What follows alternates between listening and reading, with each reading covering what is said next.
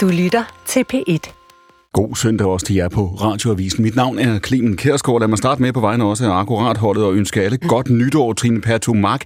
Hvad er du mest spændt på i 2024? Jeg tror, som rigtig mange andre, så er jeg mest spændt på udfaldet af det amerikanske valg til november.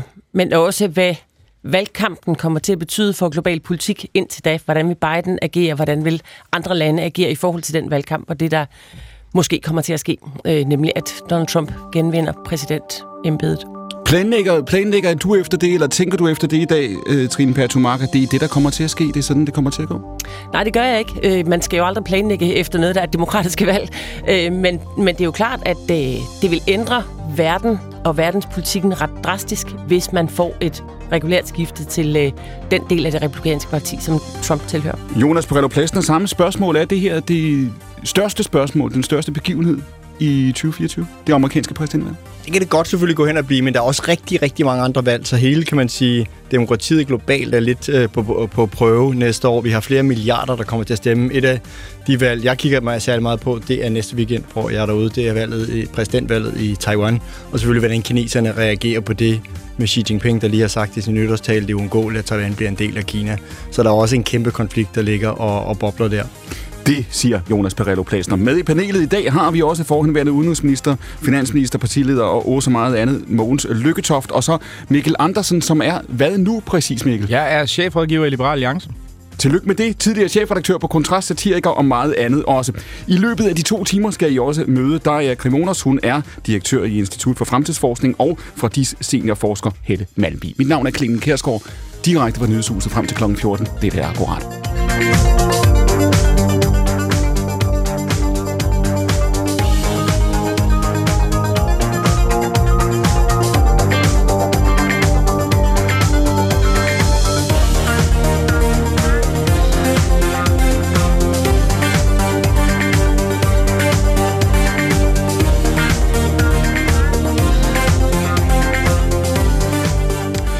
Det blev nævnt før det amerikanske præsidentvalg, og det er der, vi også starter i dag. Fordi fredag, der kan man sige, der startede valgkampen for alvor. Præsident Biden gik på scenen i Bluebell, Pennsylvania. Her afholdt han det, der jo altså tæller som årets første begivenhed i valgkampen. Og Biden havde en plan det var en tale, der var gennemtænkt. Han mindede nemlig amerikanerne om stormen på kongressen. Den fandt sted i går for fire år siden. Og præsidenten sagde sådan her. We all know who Donald Trump is. The question we have to answer is who are we? That's what's at stake. Who are we? In the year ahead, as you talk to your family and friends, cast your ballots. The power is in your hands.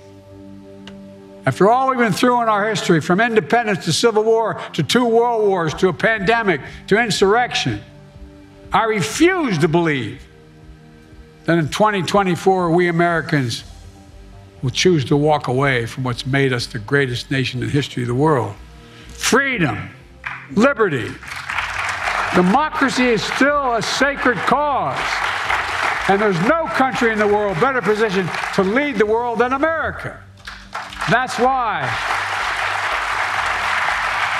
I've said it many times. That's why I've never been more optimistic about our future. And I've been doing this a hell of a long time. Just to remember who we are. Vi skal, sagde altså præsident Biden, huske, hvem vi er, Mogens Lykketoft. Man kan sige, både fra Biden og fra Trump, som vi skal høre øh, fra om lidt, så handler det her om politik, men det er jo også et stykke historieskrivning i virkeligheden. Biden går tilbage i USA's historie i denne her tale. Han siger, at vi skal huske, hvem vi, vi, øh, vi er. Den mand her, præsident Biden, hvor meget er hans problem i dag med mindre end et år til valget? Ikke så meget Trump, som det er ham selv, hans alder og den tid, han for mange amerikanere repræsenterer. Det frygtelige øh, dilemma er jo, at det vil være en, en øh, global katastrofe, hvis Trump bliver valgt, men risikoen er til stede. Og det kan man som dansker undre sig over overhovedet, er noget, vi behøver at diskutere, men, men det er risikoen efter alle målinger. Øh, og, og det hænger ikke kun sammen med Trumps kvaliteter, men det hænger sammen med, at det kan være svært at mobilisere nye generationer til at deltage i en valgkamp med to, der er henholdsvis 78 og 81. Mm. Og, og, og Bidens sårbarhed er jo øh, i virkeligheden, at han bliver 86, hvis han bliver genvalgt, mm. inden han går af som amerikansk præsident. Og det er jo altså umuligt, selv med bedre sundhedsforhold og længere levetid, at sige, at man er fuldt funktionsdygtig som præsident i verdens øh, vigtigste post, øh, til man er 86. Det havde været, jeg tror, det havde været meget mere betryggende for demokraterne og for verden, øh, hvis Biden havde sagt, jeg, jeg har faktisk udrettet temmelig meget. Mm. Jeg er utrolig meget i forhold til, hvad det er for et totalt dysfunktionelt politisk system, jeg arbejder med. Jeg har fået min klimalovgivning igennem, jeg har fået orden i økonomien osv. Mm. Øh, men øh, jeg, jeg er blevet for gammel til at, at, at skulle vente til jeg er 86 mere. Og det er den store, store, store udfordring. Og så er der jo kommet det oveni for Biden, som, som er forfærdeligt tragisk at hans øh, meget, skal vi sige, øh, er amerikansk politik defineret nødvendige ekstreme ensidighed i konflikten Israel-Palæstina, mm. øh, er, er kommet på kant med en ung generation. De kan simpelthen ikke forstå, at USA betingelsesløst skal acceptere det der total bombardement af, af en, en af verdens tættest befolkede og fattigste byer. Nu, nu øh, præcis som i forhold til Israel case, nu skal vi tale Mellemøsten i starten af, af time 2. Jeg sagde før, at det vi i virkeligheden hørte både fra Biden og fra Trump i deres taler her, er ikke bare en kamp om, hvor USA er nu, men også om, hvor USA har været. Altså de prøver at henvende sig til amerikanerne og sige, nu skal I prøve at se det her i en, en større kontekst og, og, og, og skrue tiden nogle, nogle år tilbage. Lykke Toft, også det du siger med Mellemøsten her, det er vel også det, som amerikansk politik viser os nu. Det er, der er sket ikke bare et generationsskifte, men adskillige ja. generationsskifter ja. over de sidste 10 20 år, samtidig med en fragmentering af mediebilledet, samtidig med en polarisering og en fuldstændig ændring af de politiske partier, altså hele landskabet, spillereglerne. Der er så meget, der har forskubbet sig. Ikke? Ja, og samtidig så har det jo ikke bare på præsidentopgøret, men, men også når man kigger på senatsvalget og en stor del af, af valget til repræsentanthuset, det er meget gamle mennesker, der stiller op til valg i forhold til et, et, et samfund, som har fået mange nye dynamiske generationer. Det får ikke dig til at tænke, at du gik for tidligt af?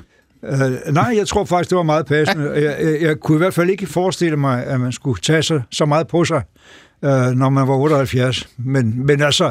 Men, men en ting er også, hvad det siger om ja, Trump og Biden, ja. fordi en ting er, hvis man har mulighed for at få magten, hvis man rækker ud af efter den, det siger jo også noget om, hvem der ikke er trådt ind ved siden af dem, hvem der ja. ikke fylder, at der er, der i virkeligheden er der, skal vi sige, hul på, på scenen, ikke? Jamen, der er jo masser af folk. Jeg havde faktisk en, en, en samtale med Hillary Clinton om det for tre måneder siden, der var masser af folk, som hun også pegede konkret på, guvernører i, i store stater, øh, mm. uh, Newsom i mm. Kalifornien, Whitmer i, i Michigan osv. Ja. Men man stiller ikke op mod den siddende præsident. Det er ham selv, der skal finde ud af det. Mm. Ikke? Og det er åbenbart meget svært. Men, men altså, det er jo at sætte alle nerver på højkant, at det, at manden er så gammel, i virkeligheden er, er det svageste argument for at vælge ham. Det er forstemmende og fascinerende at bevidne, hvordan store dele af Reagans republikanske parti er degenereret til et sammenrend af konspiratoriske og eller isolationistiske de facto klakører for russiske interesser. Alt, der skulle til for at få tidligere forbenede koldkrigere til at svømme over med forståelse for Ruslands angiveligt legitime interessesfære og deraf afledte overfaldskrige på fredelige og demokratiske nabolande, var til synligheden en tidligere KGB-officer. Det er dig, der skriver, Mikkel Andersen. Man ved, det er fra Dagbladet Information, når der er helt så mange indskudte sætninger. Jeg kan godt høre, den er, Hvor er det? strammet op i uh, redigeringen. Den ja, du, du, du siger her, øh, man savner John McCain? Ja, det mener jeg, man gør. Ja. Altså, ikke, øh, der er mange ting i forhold til, til hans politik, man kan være uenig i. Det er i forhold til hans sikkerhedspolitiske perspektiv og hans meget... Øh, øh, hvad kan man sige, udtalte klarsyn i forhold til Ukraine, som jeg også nævner i den kronik, som, øh, som du citerer fra, øh, Clemen. Altså, så var han jo ude at sige i øh, 2014 i et Hard Talk-interview på, på BBC, præcis hvad der vi komme til at ske fremadrettet. Han sagde, jamen Putin kommer ikke til at stoppe øh, ved efter at have taget øh, Krim og, og dele af Donbass, som, som han havde invaderet på det tidspunkt.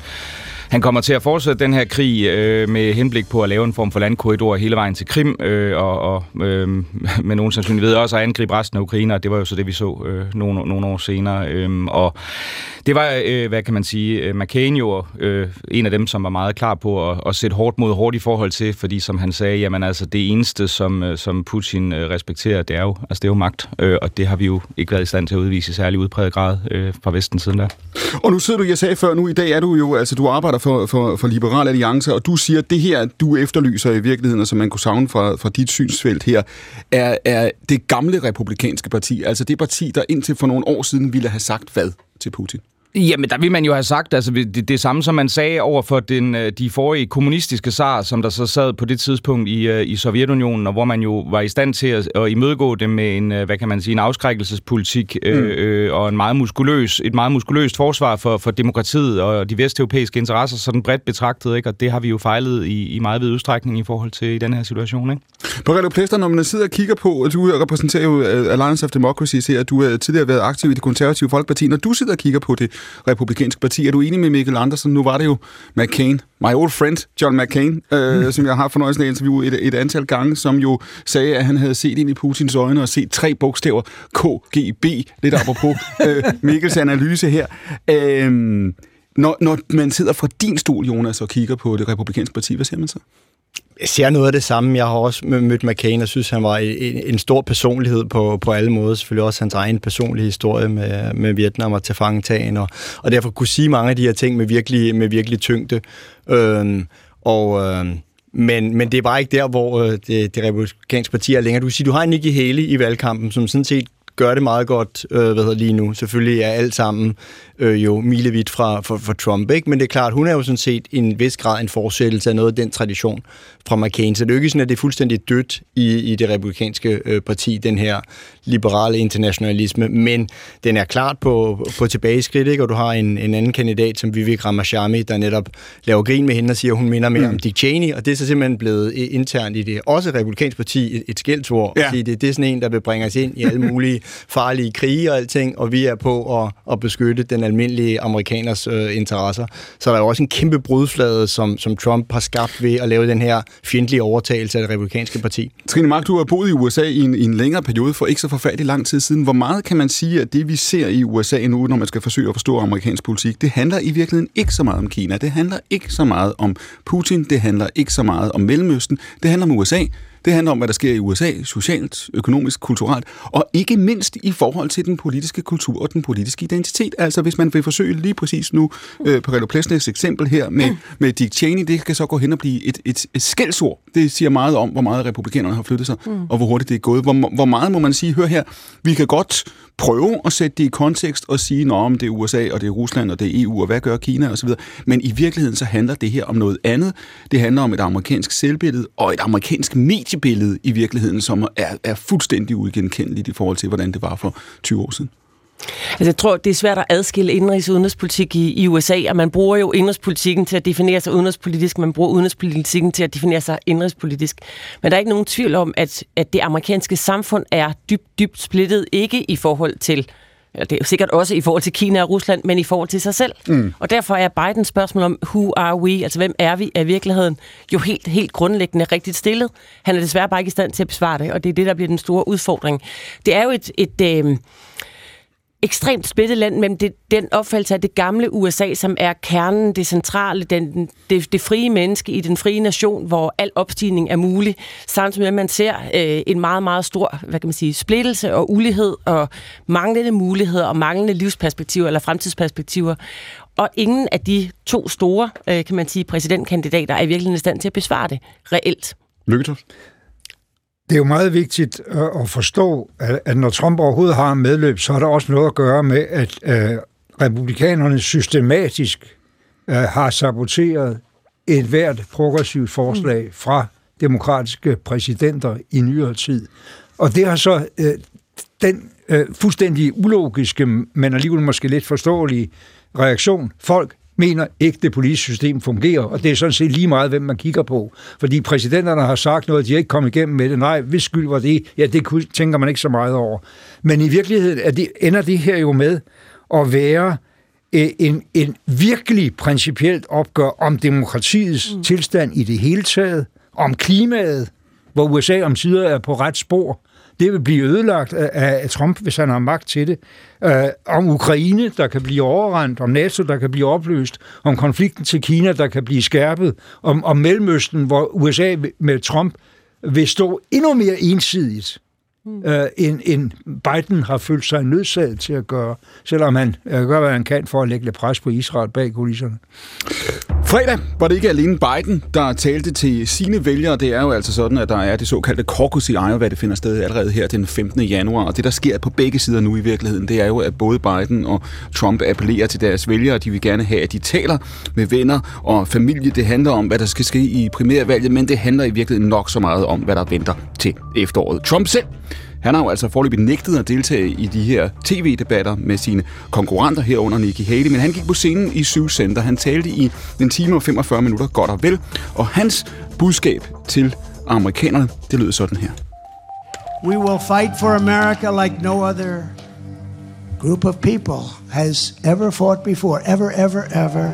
2024 is our final battle. It is our final battle. If we lose this battle, we lose our country. With you at my side, we will demolish the deep state. We will expel the warmongers from our government. We will drive out the globalists. We will cast out the communists, Marxists, and fascists.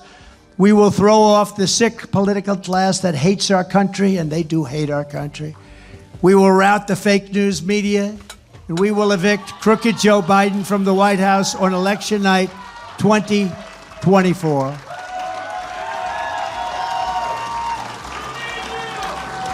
We need you, var der en tilhænger, der råbte til øh, Donald Trump her på Pladsen. Og lad os lige prøve at holde fast i det her. Det er fire år siden, og en dag, den såkaldte storm på øh, kongressen, der jo var en øh, historisk begivenhed og en rystende begivenhed, da det finder sted, tror jeg, at der er mange på højrefløjen, venstrefløjen i USA, Europa og andre steder, der siger, at det her det kommer vi til at tale umådeligt meget om. Det Biden gjorde i fredags, var jo, at han gik ind og prøvede for så vidt at genstarte den historiefortælling. Forsøg at mene amerikanerne om, hvad var det, der øh, øh, fandt sted.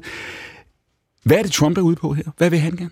Han gør jo præcis det modsatte. Han siger, at det her kommer også til at definere, hvem vi er. Men det er, hvis ikke vi vinder i 2024, så får vi ikke alle de her ting hjem. Og så er det jo meget sådan frygtbaseret, og selvfølgelig også med, med modstandere, ikke helt den her sammenblanding af the deep state, ikke? Øh, fake news medier, og også the warmongers, ikke? Altså, som jo er interessant tilbage til vores debat lige før omkring Dick Cheney og sådan noget, som lige pludselig... Trump er også den første, der gik ud og var, var, var entydig imod øh, Irak-krigen. Han var entydig imod, ja, han har kaldt sig selv nationalist, han har sagt, det er ikke et skidt ord, det er et godt ord, det har han ligesom prøvet at, at claime og, og sige, det vil han gerne være. Han lægger sig i det, som man jo er vant til at kalde den isolationistiske øh, tradition i USA. Hvad han så mener øh, og hvad, gør, hvad han vil gøre, er måske noget andet. Lad os lige prøve at holde fast i det, Plæsner, fordi det, som I ønsker jer i Alliance of Democracies, det er jo, at USA står i spidsen mm. for kampen for, for demokratiet. Og det, som Trump siger, øh, og det er jo i hvert fald et af de steder, hvor han har forsøgt at være rimelig konsistent, det er at sige nej tak.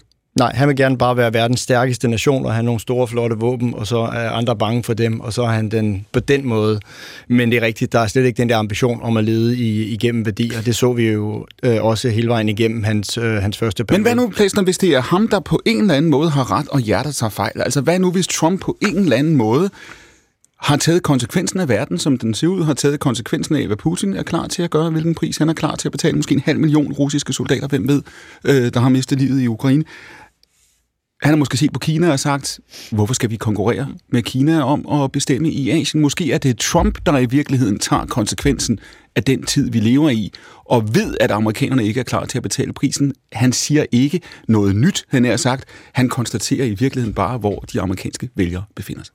Ja, men altså, det her spørgsmål har du også stillet mig i forskellige veje. Jeg laver jo det her demokratiarbejde, netop fordi det ikke er uundgåeligt. I 90'erne troede vi jo bare, jamen ligesom det ville bare naturligt, øh, hvad hedder det, komme af sig selv alle steder. Og nu kan vi jo se det under pres. Ja, Xi kunne godt vinde med sit verdensbillede. Putin kunne også godt vinde i Ukraine. Alle de her ting er mulige. Så det er derfor, der skal bruge, at man faktisk kæmper for det. Så på den måde, øh, hvad hedder det, er det det, der ligesom motiverer mig. Og så selvfølgelig også det, at du stadig ser rigtig mange steder rundt omkring verden nu, når vi har de her valg.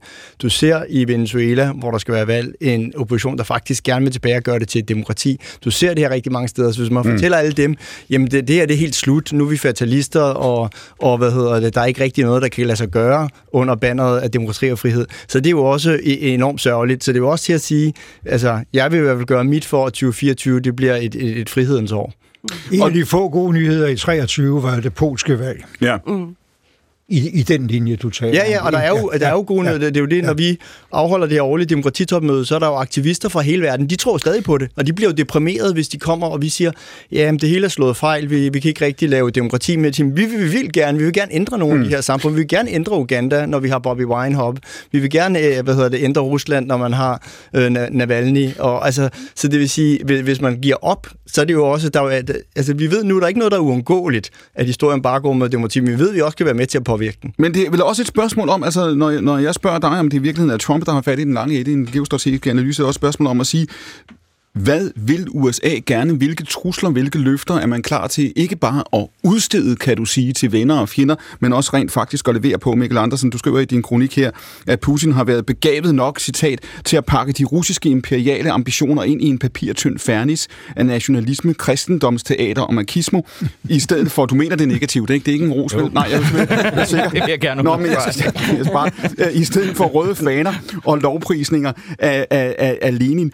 Man kunne vel sige, for Europa, der er det her med Putin potentielt set vores egen sikkerhed, det, øh, det handler om. Der skal ikke ske ret meget i Østersøen før det her. Det er et dansk anlæggende. Der skal ikke ske ret meget i Arktis, før det er os selv, der, der har, øh, øh, kan man sige, noget på spil. Det Plessner taler om, det er noget andet. Det er en global værdikamp for demokrati. Når du skriver, som du gør, så er der nogen, der vil sige, at det her det handler i virkeligheden om dansk og europæisk sikkerhed, ikke om det globale demokrati, eller hvad? Jamen, jeg tror, de, de, det er jo forbundne kar. Altså, altså, man skal jo gøre sig klart, at hvis vi, hvis vi står i en situation, hvor, hvor Ukraine kommer til at lide nederlag, jamen, så vil det jo sende det signal til alle USA's allierede øh, overalt i verden, at USA er ikke villig til at gå særlig langt i forhold til at, at støtte dem. Altså, mm. her skal vi huske på, vi, vi har at gøre med en proxykrig, altså, eller det er jo ikke en proxykrig, ukrainerne kæmper jo meget oprigtigt, øh, men, altså, for deres egen øh, eksistens, men det er en krig, som amerikanerne meget aktivt har gået ind og forsøgt at støtte det med, hvor der ikke er nogen døde nogle amerikanske øh, soldater på noget som helst tidspunkt, og man stadigvæk har formået effektivt at decimere store dele af, det, af den russiske her her. Ikke? Og der vil man jo så stå i Taiwan og i en lang række andre lande og sige, jamen hvis man står over for den her en tilsvarende trussel, kan man så reelt med troværdighed regne med, at amerikanerne vil være der til sejren er hjemme, som var hvad man sagde til, til Ukraine det vil man jo sidde og tænke, nej, det, det gør de ikke. Der kommer til at være politisk ustabilitet. De kommer til at løbe fra deres løfter. Så vi kan jo lige så godt overgive os med det samme, i stedet for at, at skulle igennem en lang og opslidende krig for vores land ødelagt, og så alligevel komme til at blive øh, svigtet af amerikanerne og tabe krigen i, i sidste ende. Ikke? Men du må falde ind her, øh, Clement. Mm. Øh, der er jo ikke øh, øh, nogen tvivl om, at når Putin vågede angrebet, dels kalkulerede han selvfølgelig helt forkert om Ukraines modstandsvilje, men, men han havde set tilbagetrækningen fra Afghanistan, mm. og han, han har resoneret, jamen, øh, så, så gider de nok heller ikke gribe ind her. Så det er helt i forlængelse af det, Mikkel siger, øh, så ser jeg det også. Ligger der, ligger der så også i demoens Lykketoft, at hvis det blev, han er sagt, et, et nederlag i Ukraine, eller hvis man i hvert fald endte med, kan du sige, en eller anden form for øh, overenskomst med russerne, som Putin kan gå hjem i Moskva og, og, og kalde en, øh, en, en sejr, så er det også et nederlag for os. Altså, hvor meget kan vi leve med? Hvor meget accepterer du argumentet om at sige, at det også er vores sikkerhed, og det også er demokratiet, der er på spil i Ukraine? Jamen, det er det da. Altså, hvis, hvis, hvis uh, Trump uh, bliver præsident og trækker stikket, øh, så falder Ukraine. Man kan ikke klare sig uden militær bistand fra USA endnu. Det er muligt, at hvis, hvis vi får tid nok, og vi skal jo nok regne med, at hvis det her trækker lang tid ud, så skal Europa yde mere og mere af indsatsen i Ukraine. Men, men som det er nu, og inden for det næste år, der kan Ukraine ikke bestå uden øh, amerikansk militær bistand. Når du siger det på den måde, når du siger, på over tid skal Europa yde mere og mere, det har virkelig også været et tilbagevendende øh, diskussionspunkt ja. i de her programmer over et, et, et år. Øh, da det for et halvt år siden, kan man sige, begyndte at flytte sig sådan, hvor flere og flere mennesker sagde, at der er ikke bare en sandsynlighed for, eller en mulighed for, at Trump vinder, der er en sandsynlighed for, at han rent faktisk vinder. Så vi vendt tilbage til det, når du siger det nu. Øh, øh, Lykke Toft, ser du det her? Og nu vi nævnte øh, øh, pladsen før, hvor mange valg der er på vej. Det er også Europaparlamentet om, om et halvt år. Ser du i Tyskland som i løbet af det næste halve år er klar til at sige, at vi har gjort alt for lidt i forhold til Ukraine. Der er alt for meget på spil, vi har travlt. Ja, det tror jeg faktisk. Øh, også i Tyskland er den der bevidsthed øh, om Europas nødvendighed i den her ligning. De har også taget beslutningerne om meget store militære investeringer. Det går lidt langsomt med at få dem ført ud i livet. Det gør det nu også i Danmark. Og det gør det også af praktiske grunde. Man mm. kan ikke sådan lige vende det hele på en tallerken. Men jeg tror faktisk, den forståelse er der. Men man skal jo på den anden side sige, Ja, nok på den tyske politiske scene, uanset hvem der leder regeringen. Men i Frankrig er jeg da bekymret. Altså, det, man kan jo ikke længere udelukke en Le Pen-sejr ved et kommende fransk præsidentvalg. Og igen, det er mystisk. Ligesom det er, at Trump ikke kan udelukke, så er det mystisk, at man kan forestille sig, at et af de store lande i EU Øh, får et parti til magten, som er finansieret delvis af Putin. Men, men kunne man ikke sige, Lykketoft, en ting er at skyde på Le Pen, eller skyde på dem, som du er politisk uenig med, man kunne også vende det om at sige, hvis ikke, hvis ikke at de europæiske lande, hvis ikke man i Berlin og Paris inden for de sidste to år øh, her i Ukrainekrigen har været i stand til at handle, har været i stand til at opruste, så, så er man dumpet. Man er ikke lykkedes, man har ikke skulle levere. Øh, øh, vinduet er lukket. Vinduet er ikke lukket endnu, men øh, vinduet kan blive lukket, hvis, øh, hvis Trump kommer til, og Ukraine falder sammen. Hmm. Plæster, hvor meget af den her nødvendighed øh, vil, man, vil man se slå igennem i Europa? Vil man, vil man se, altså som Lykketoff nævner, det er ikke kun et spørgsmål i forhold til Tyskland, det er også et spørgsmål til, til, til, til Frankrig. Ser du et EU, der, der samler sig og ruster op? Jeg siger begge dele. Altså, hvis du tager militærudgifter nu, så er det sådan set øh, over halvdelen kommer fra, fra europæiske lande, og hvis du tager budgetstøtten til Ukraine og på nogle af de andre områder, og den øh, bredere økonomiske støtte, så er det langt overvejende øh, EU. Så på den måde er der noget også nu, når jeg selv skal over til kongressen her om ikke så, så længe, der er der helt klart argument for at sige, at Europa freerider ikke mm, mm. på samme måde. Der. Nej, så er der til men, gengæld, men det kan vi jo så trøste os med i forhold til USA. Det er jo en, det er jo en ting, Jonas, at sidde og, og kan du sige, tale, tale sammen i Excel-ark, og noget andet er at sige, hvilken forskel gør det på jorden. Hvis vi kan se, at det her det går ikke stærkt nok, vi risikerer øh, øh, også at øh, se Putin provokere på alle mulige måder. Vi aner ikke, øh, hvilke priser han er klar til at, at betale. Så en ting er at måle på det, vi gør nu. Hvis udgangspunktet er, at det ikke er nok, så skal der mere til. Jo, men vi skal heller ikke falde for hans krigspropaganda. Lige pludselig går det, øh, hvad hedder det, så dårligt, fordi at øh, den ukrainske modoffensiv måske ikke bragte alle de resultater. Det er jo stadigvæk, den grundlæggende er det jo, at de har holdt ham, som Måns Lykketoff også sagde tidligere, de har holdt Rusland stangen i et meget, meget større militær og alting. Så, så vi skal også passe på, at vi ikke bliver lige pludselig fatalister der og ender igen over i han, det, han gerne vil have os til alle sammen at stå og sige, jamen nu, nu går det ikke længere for Ukraine, og skal de ikke øh, bare søge noget hurtigt fred, fordi det er noget værre pjat. Andersen? Ja, altså, jeg, jeg må også sige, der er en enkelt ting, som, som jeg synes, vi overser i det, i det her. Det er, øh, altså nu, nu siger Mogens, at, at øh, hvad det hedder, vi er i gang med at opruste i Vesteuropa, men man skal altså gøre sig klar, hvad det er, der er ved at ske i Rusland. De har, de har omstillet deres produktion til, til krigskapacitet. Ja, ja, ja. De, har, de er et sanktionsramt land på størrelse, hvis BNP er i omegnen af sikkert Nigeria eller sådan et eller andet. Ikke? Altså, det er ikke et specielt velstående land. De har formået at, at nu at producere flere missiler, internationale, øh, øh, eller hvad kan man sige, altså, øh, øh ja, altså angrebsvåben, end Vest Vesteuropa og NATO producerer lige nu. Det har de gjort, mens de var underlagt sanktioner. Men skal vi høre på, at i Vesteuropa, at det er sådan noget med, jamen på et tidspunkt, måske 2030, kan vi komme op, op i omdrejninger. Jeg synes, det er chokerende defaitistisk, og også på en eller anden måde lidt, lidt umodent. Også fordi vi har gjort, altså vi har gjort det her tidligere, vi har omstillet vores produktionsapparater til at, at producere de her ting under 2. verdenskrig, i særdeleshed amerikanerne, men europæerne formodede også at gøre det. Og, og så sidder vi i den her situation, hvor det, det er, vi taler om noget, der kan blive en reel trussel mod Vesteuropa. Hvis det er Baltikum, så bliver vi altså selv involveret i det her. Ja. Og så sidder vi og støver lidt af ud på, på, på, på de militære lager og sender, og det, det synes jeg er al ære værd, at vi sender vores F-16-fly og alt muligt andet til Ukraine. De har mere brug for det lige nu, end vi har. Men, men, men jeg synes, synes, der er sådan en slags underlig, useriøs tilgang til det her hos rigtig mange europæiske øh, regeringer, som, som man simpelthen ikke diskuterer. Lige nu burde vi være i gang med at sidde og skændes om, at værnepligten blev forhøjet, eller at vores militærudgifter blev dramatisk øh, forhøjet, eller hvad for nogle ting, vi skulle købe fra Sydkorea i forhold til tanks, eller hvad det nu ellers var. Og, og det, det, det synes jeg er meget underligt, at vi ikke har de diskussioner lige nu. Jeg, jeg er ikke helt uenig. Altså, det er jo øvrigt interessant, at nogle af dem, der er bedst forberedt, det er de nye medlemmer af NATO. Det er Finland og Sverige. Altså, det skal også siges, altså, jeg synes jo også, det, det er påfaldende, man kan jo sige meget dårligt om, om, om den tidligere polske regering, men, men en ting, der er ret konsistent i forhold til, til Polen, det er jo, at man faktisk har oprustet meget, meget, meget massivt, og det fortsætter man formodentlig med under, under Donald ja. Tusk. Så det er ikke for, og Polen er jo heller ikke et, et velstående land, selvom økonomien er, er, er på hastig fremgang. Altså, så det er ikke fordi, det er umuligt at gøre de her ting. Det kan faktisk lade sig gøre at gå ud og købe rigtig mange tanks, rigtig mange fly og alle mulige andre ting. Det er et politisk valg, at vi ikke øh, prioriterer det særlig højt i Vesteuropa, og det burde man måske tage op til revision. Konkurrencen om, hvad der skal være i toppen af dagsordenen, den er, skal jeg hilse og sige højt. Det er sådan set derfor, vi sender programmet. Det hedder akkurat, det hedder premiere. Nytårsdag sidste år. Kan du huske det, Mogens? Du Ja, med. ja, ja. Så vi har lige passeret etårsdagen. Mogens Lykketoft er med os i dag i panelet. Trine Pertumak, medlem af Folketinget for Enhedslisten. Jonas Pareto Plesner, tidligere aktiv hos De Konservative. Han er i dag chef i Alliance of Democracies. Mikkel Andersen, som er tidligere chefredaktør på Kontrast. Og hvad var nu din nye titel, Mikkel? Jeg er chefrådgiver i Liberal Alliance. Chefrådgiver. Er der kun én chefrådgiver, eller er I flere? Og det er faktisk et godt spørgsmål. Jamen, alle jeg mine ved spørgsmål faktisk ikke, er- om vi har flere. Jeg har jo kun været der fire dage indtil videre, så jeg skal, og skal jo sige, at jeg repræsenterer jo altså i den her sammenhæng kun mine egne I gamle dage havde man ude på, det var noget, I havde over i fagbevægelsen også, Lykketoft, øh, chefideolog, ikke? Jo, jo. Det, det er ikke en beskyttet titel. Det kunne være, du kunne blive chefideolog hos Liberale Alliance. Det er en...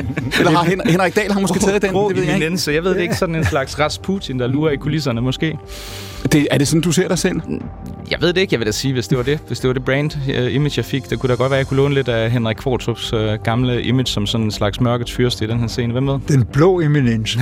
Du stræber efter... Den er virkelig god. Jeg, er- jeg, jeg blev kaldt den røde eminence engang. Det er godt nok mange år siden. Så det vil sige, du, du, du vælger mellem, når vi skal diskutere dine rollemodeller og dine nytårsforsætter, Mikkel Andersen, du vælger mellem, om du skal modellere dig efter Henrik Kvartrup eller Rasputin?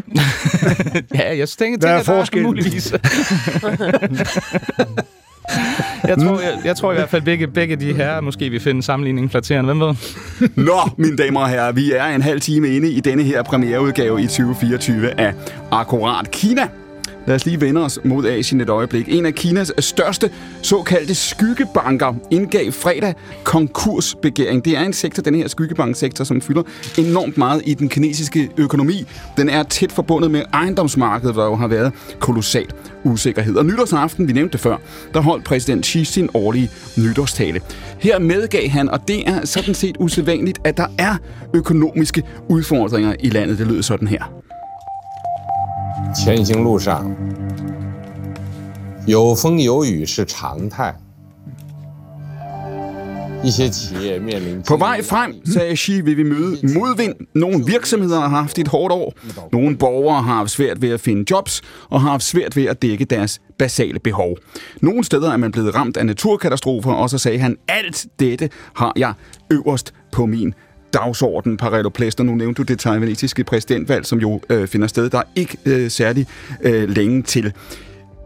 Dem, der har forestillet sig, at Kina kun ville tale om en genforening med Taiwan, og kun ville give udtryk for de ambitioner, hvis det gik godt i øh, Kina, hvis den kinesiske økonomi øh, voksede, som den har gjort.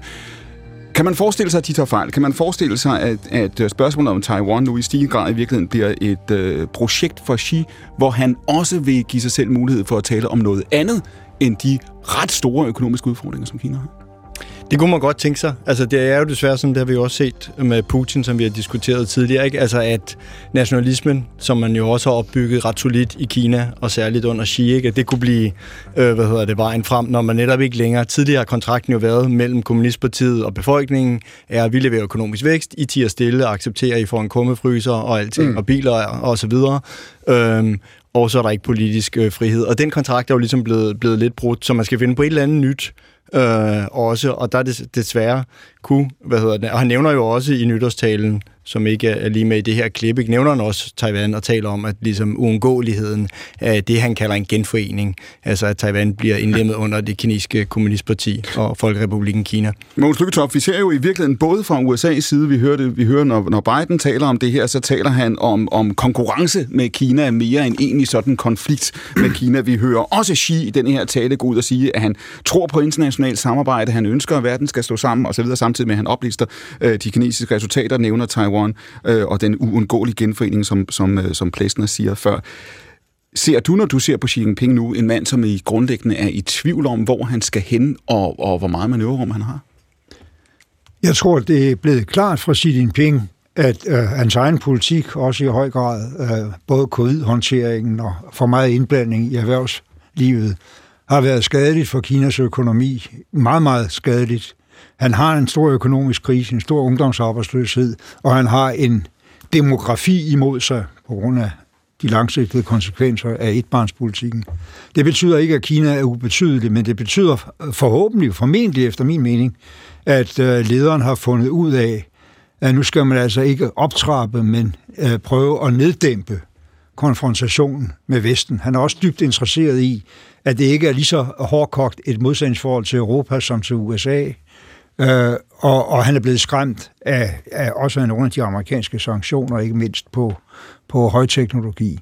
Øh, og derfor tror jeg i virkeligheden, at dem, der som Jonas er mest bange for, at det her ender i en invasion øh, på Taiwan i nogen overskuelig fremtid, øh, ikke har ret. Kina bliver nødt til at orientere sig mod, ligesom at hænge på i det internationale samkvem, øh, hvis styret skal have mulighed for at fortsætte den ambition at give befolkningen fremgang i levestand. Så du siger i virkeligheden, altså Xi Jinping har ikke, har ikke travlt i forhold til Taiwan? Nej, det, jeg, jeg tror, og jeg, og jeg mener jo også, det er ekstremt vigtigt, at alle parter nu prøver, og det gælder Taiwan, uanset hvem der bliver præsident, det gælder USA, det gælder Kina, mm. prøver at vende tilbage til status quo-politikken, som den var formuleret. Ki, uh, uh, Taiwan er principielt en del af Kina, det må de selv finde ud af, hvordan de løser, men det skal ikke løses med militær magt. Mm. Der er lavet en meget fin rapport fra Crisis Group, som jo er international øh, tænketank på udenrigspolitik, som præcis påpeger det. Ingen af parterne skal begynde at provokere i forhold til det, som faktisk har holdt fred på Taiwanstrædet i de sidste mange, mange år. Altså den analyse vil jeg godt tilskrive mig for nogle år siden. Problemet er bare status quo som Måns Lygte også omtaler, det er for længst allerede rykket sig. Kineserne har over de sidste to år fra august 2022, da Nancy Pelosi besøger øen der, lavet de største militærøvelser i årtier, og de flyver nu dagligt, når man er på Taiwan, flyver de fly ind over den taiwanske luftforsvarszone. Så det vil sige, de har ligesom rykket noget der, og der bliver vi jo også nødt til så og hvordan reagerer vi på den nye situation, så at vi ikke holder, prøver et status quo, der ikke længere er der. Det vil sige, status quo i midten af taiwan er der ikke længere, fordi kineserne flyver ind over, de sender deres hangarskib ud på den anden side. Så, så hvis vi vender, eller ser til lidt tilbage i historien, tænker tilbage på 95, mm. hvor at Bill Clinton kunne sende den amerikanske flåde ind og ligesom stoppe Taiwan-krisen dengang, så er realiteten nu, at Kina militært står i, i, med nogle helt andre muligheder, og det er selvfølgelig klart, at dem spiller de også på. Jeg er nu heller ikke selv den store, altså af, at der kommer en invasion her på kort sigt. Jeg tror sådan set, det kineserne vil gøre, være en blanding af at bruge de her militære midler, som kunne være en blokade herefter, øh, hvad hedder det, valget, og forskellige andre til at køre taiwanerne og den internationale støtte, særligt fra USA, til Taiwan træt. Du kender Taiwan godt. Du har skrevet bogen Kampen om Taiwan, der i den forbindelse blev opholdt der på øen i en, i en længere periode. Nu nævner du præsidentvalget, der kommer her om et, om et øjeblik. Øh, nu siger Lykketoft, man skal ikke provokere, øh, og det er vigtigt, at alle parter i virkeligheden holder fast i, i status quo. Så siger du, status quo har allerede rykket sig. Hvor står vælgerne på Taiwan? Hvordan ser de her på det her, Jonas, i, i de senere år her? Hvor, hvor, har, hvor har de øh, flyttet sig, hvis de har det? Altså, de har flyttet sig samlet set over et par årtier, har de flyttet sig fra, at demokratisering har medført taiwanisering. Så selv Nationalistpartiet, som, som i større grad står for dialog med, med Kina, mm. er der ingen, der ønsker en, en, en forening øh, hvad hedder det, med Kina. Så på den måde kan man sige, at hele det politiske spektrum i Taiwan, øh, hvad hedder det, ser jeg ikke nogen, der ligesom advokerer for, at, man, at der er nogen muligheder. Særligt Hongkong har jo gjort det. De har set, hvordan frihedsrettigheden blev slukket i Hongkong, så at sige ideen om, at det som Xi tilbyder et land, to systemer, det overhovedet skal nogen gang på jorden. Mm. Det er der jo ikke nogen, der tror på øh, på, på Taiwan øh, længere. Så det er sådan den, den overordnede trend. Så er der, hvad vil midtervælgerne gerne have? Jamen, de vil gerne have fred. Altså, det er jo et, et rigt samfund. De jo, minder jo mere om Japan end om, end om Kina, med høj, øh, hvad hedder det, øh, øh, middellevetid og, og indkomst og alting. Altså, så det, de gerne vil have, er jo nogle politikere, der, der kan holde freden. Og det er sådan set, har der to forskellige versioner i spil nu her. Den ene er det nuværende, DPP, der siger, det gør vi ved at opruste, og det gør vi ved at knytte os tættere til amerikanerne. Fordi, og de andre siger, det gør vi ved måske opruste lidt, men ikke at gøre så meget ud af og fortælle, at vi opruster, og så gør vi det ved at have noget økonomisk dialog med, med kineserne. Og det er det, de taiwanerne, kan man sige, på Kina, så er der også, altså, de har også indrigspolitik i Taiwan, så de er selvfølgelig også boligpriser, øh, inflation og alt muligt andet, som, som påvirker, hvem de kommer til at vælge nu her på, på næste søndag, der også spiller ind, ikke?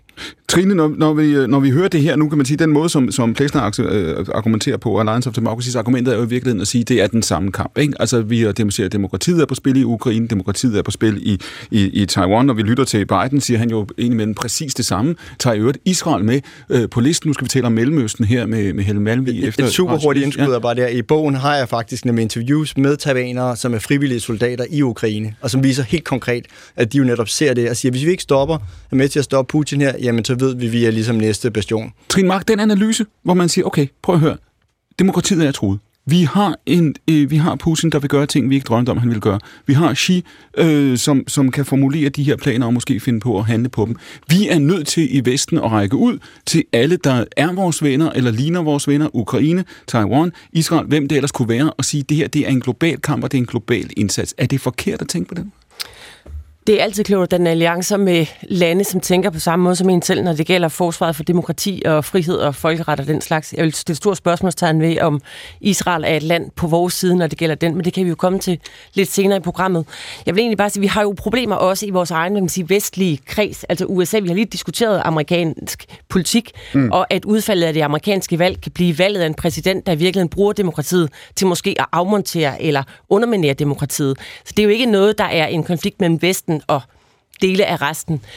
Det, jeg i virkeligheden synes er vigtigt, når det gælder Taiwan, der er ikke, altså, uenige, er vi jo nok ikke uenige om analysen af de udfordringer, der er, og at de kinesiske øh, Øh, ønske om at fastholde Taiwan ikke er et demokratisk ønske, og ikke bygger på udvidet demokratiet, snarere det modsatte. Det store spørgsmål er jo, hvordan man internationalt skal forholde sig til det. Og det, jeg synes er det mest bekymrende, er i virkeligheden den her talen konfrontationen og den militære konfrontations uomgængelighed op.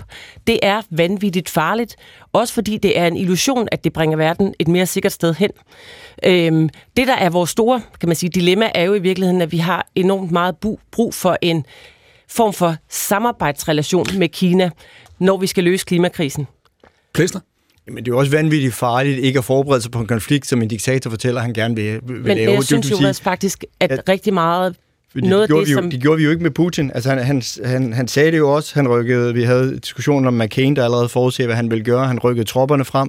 Selv med alle de der tusindvis af tropper, der står på udgangsgrænsen, var der mange, der tænkte, jamen det gør Men han ikke, måde... fordi det ikke er rationelt. Og på samme måde, mener jeg, må vi jo nu på en eller anden måde tage diktatorer i den her tidsalder alvorligt. Også Xi Jinping. Selvfølgelig skal man det, men man skal også tage sig selv alvorligt. Og det betyder, at man skal lade være med at puste til en ild. Altså det her, det handler jo rigtig meget om en amerikansk-kinesisk konkurrence og konflikt.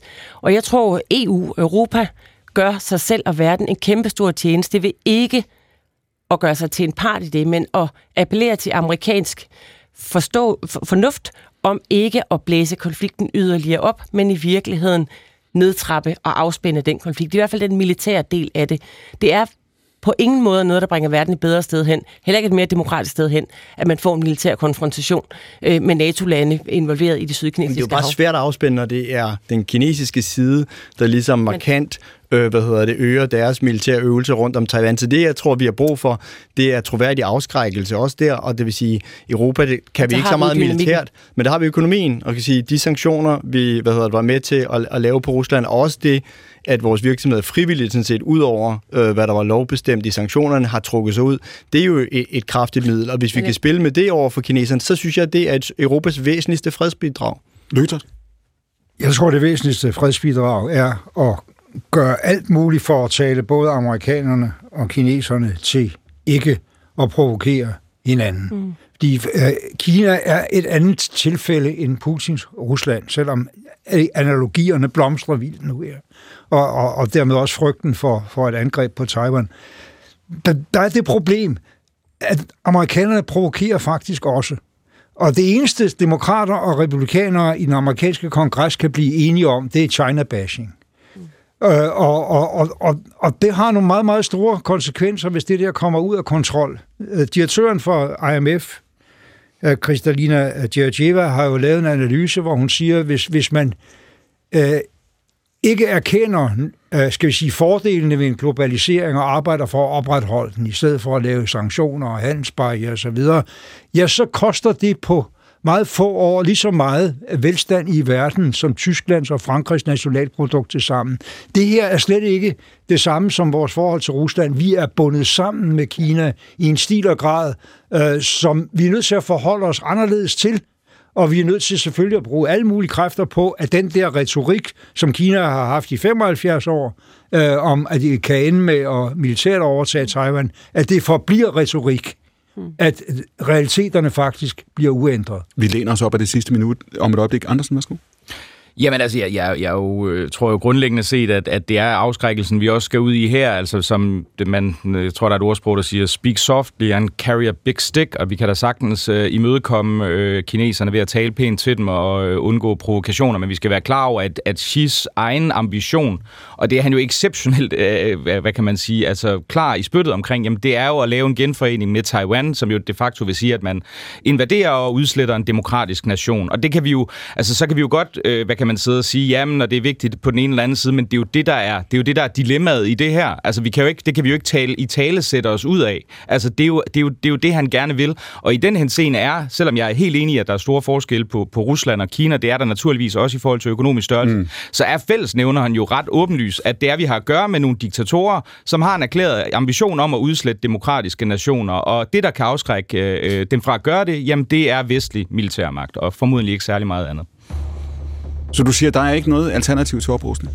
Det tror jeg ikke. Nej, altså i, i den situation, som, som vi står i lige nu, altså hvis man, hvis man vil, vil, vil freden, så er der situationer, hvor man, man skal forberede sig på krigen, og vi har ikke forberedt det særlig grundigt de sidste par år. Det siger Mikkel Andersen. Vi er tilbage på den anden side af radioavisen med anden time af årets første udgave af Akkurat. Andersen er her, Jonas Perretto Plesner, Trine Patomark, Mogens Lykketoft, andre gør selskab.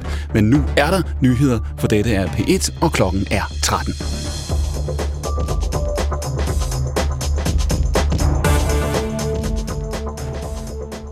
Vi åbner nu anden time af dagens og årets første udgave af Akkurat. Det er jo altså P1's søndagsavis, som vi sender direkte fra Nyhedshuset også i dag fra Middagsradioavisen og hele vejen frem til klokken 14. Helle Malmvi, vi skal tale om Mellemøsten. Der skal jeg hilse at sige sørme nok og diskutere både det, vi er vant til at høre om, og det, der sådan, kan man sige, ligger lidt uden for, for, for søgelyset. Hvad har overrasket dig mest i 2023 i, øh, i Mellemøsten? Jamen, det var jo altså nok øh, Gaza-krigen, som, øh, som kom bag på, øh, på mig og øh, på mange andre. Altså, det er jo, når jeg siger Gaza-krigen, så mener jeg jo både Hamas angreb på, på Israel den øh, 7. oktober, og så den efterfølgende krig. Og den, altså, kan man sige, lavine, der er sat i gang i, øh, i hele regionen. Den lavine skal vi tale om om lidt. Helle Malmvig står her. Hun er seniorforsker på Dansk Institut for Internationale Studier. Senere i denne time skal I møde direktør i Instituttet for Fremtidsforskning, Daria Krivonos. De gør selskab her i Nyhedshuset i studiet ved siden af Mogens Lykketoft, Trine Pertumak, Jonas Barretto Plesner og Mikkel Andersen. Mit navn er Clemen Kærsgaard. Dette er Akkurat.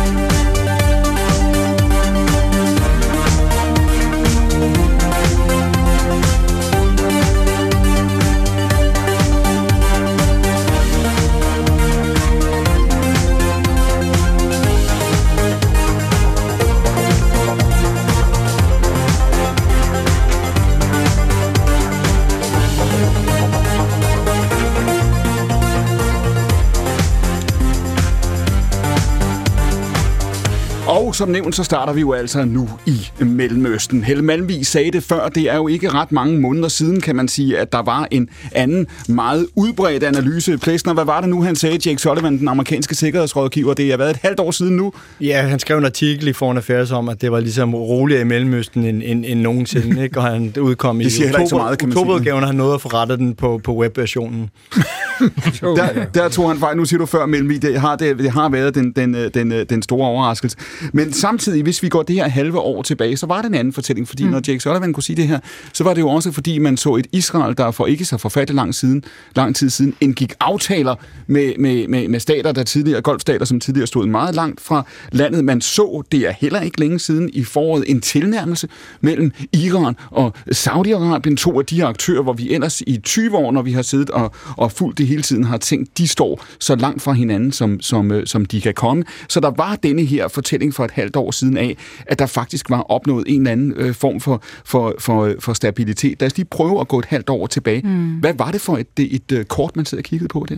Jamen, det er nemlig rigtigt, da du spurgte mig om, hvad der var mest overraskende i 2023, så stod jeg sådan lidt, skulle jeg tage Gaza-krigen eller den, øh, jeg skulle til at sige fredsaftale, det var det jo ikke, men sådan en diplomatisk aftale mellem Iran og Saudi-Arabien, altså de to ærkerivaler, som lige pludselig mødtes med Beijings øh, mellemkomst og, øh, og tilnærmede sig hinanden, som også fik, altså ret hurtigt også fik konsekvenser for nogle af de andre brandpunkter i regionen, for eksempel Yemen, hvor Saudi-Arabien også begyndte at tale øh, fredsaftale med, øh, med dem. Og så var der jo hele, altså, øhm, der var de her normaliseringsaftaler med Israel, hvor vi også begyndte at tale om, var Saudi-Arabien på vej til nu også og, øh, og indgå sådan en, en normaliseringsaftale. Og så var der også, øh, man kan sige, hele Israel-Palæstina øh, blev der ikke talt ret meget om på regeringsniveau. Det gjorde der altså sådan stadig på befolkningsniveau, men på regeringsniveau var det røget langt, langt ned af dagsordenen, både i Mellemøsten selv, øh, men jo altså også rundt omkring øh, internationalt. Og jeg, altså kort før øh, angrebet der den 7. oktober, der stod jeg også og holdt et foredrag, hvor jeg sagde, at Israel-Palæstina øh, ikke altså lå så højt på dagsordenen, som det havde gjort for 10 og 15 år siden.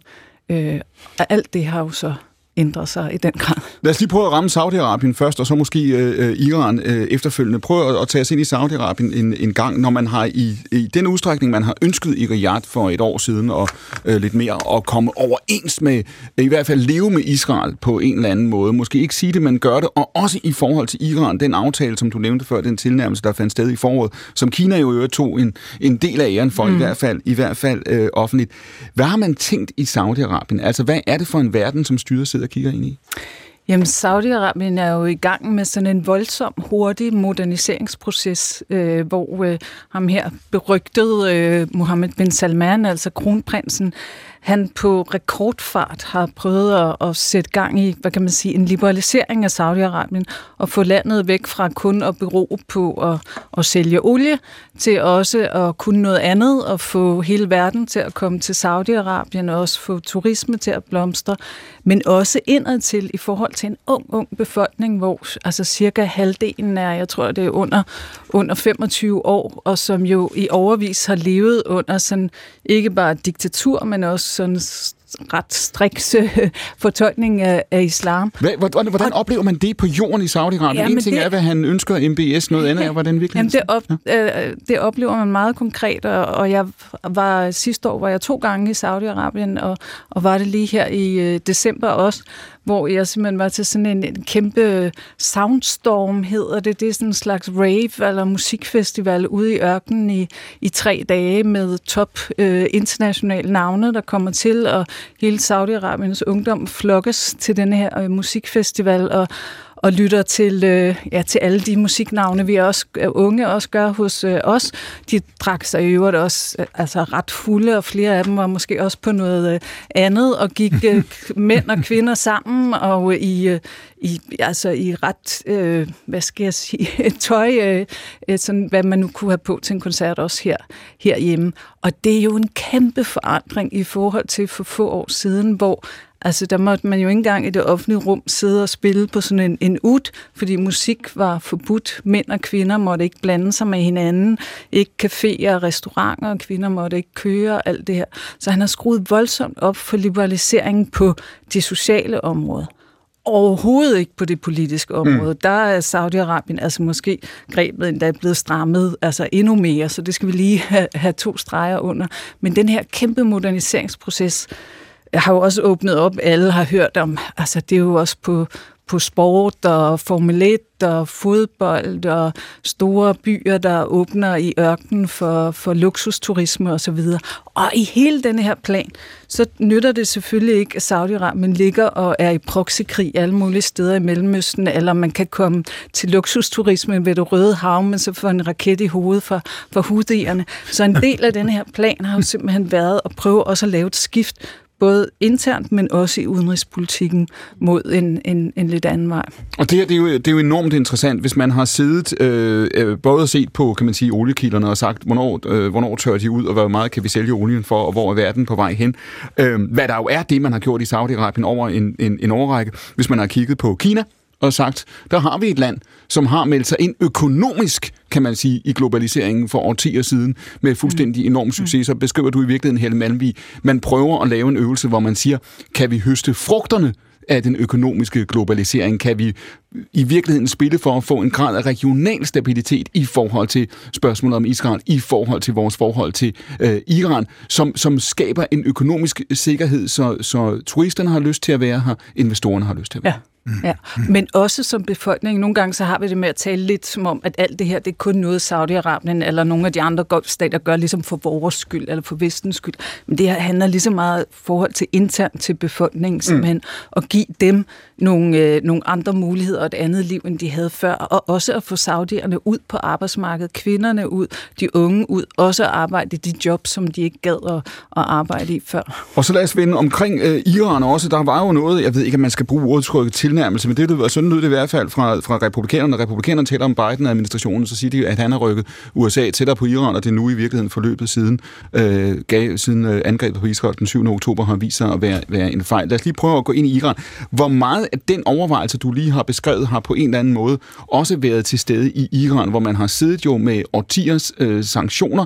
Øh, man har ønsket sig på alle mulige måder, også fra regimets øh, side, i hvert fald at få økonomien, kan man sige, på, på, på sporet igen, hvis vi går et halvt år tilbage. Hvordan så man på, på verden for Iran? Jamen, det er klart, altså, at økonomisk er Iran også altså, stærkt, stærkt øh, presset, både altså, inflation og arbejdsløshed og, øh, og sanktioner, og, og rygterne vil også vide, at Kina gav en, en stor sæk penge for, at, øh, at Iran var med til at skrive den her øh, aftale under. Og samtidig er Iran jo presset, altså både økonomisk, men jo også presset af en ung befolkning og hele, altså hele oprøret, kan man sige, øh, året, øh, året før, som jo øh, godt nok er blevet stort set altså nedkæmpet, men al den utilfredshed, der er med styret og med hvordan øh, Iran bliver styret, altså kæmpe korruption og mismanagement af, af økonomien, den er jo stadigvæk til stede, selvom man holder oprøret øh, nede.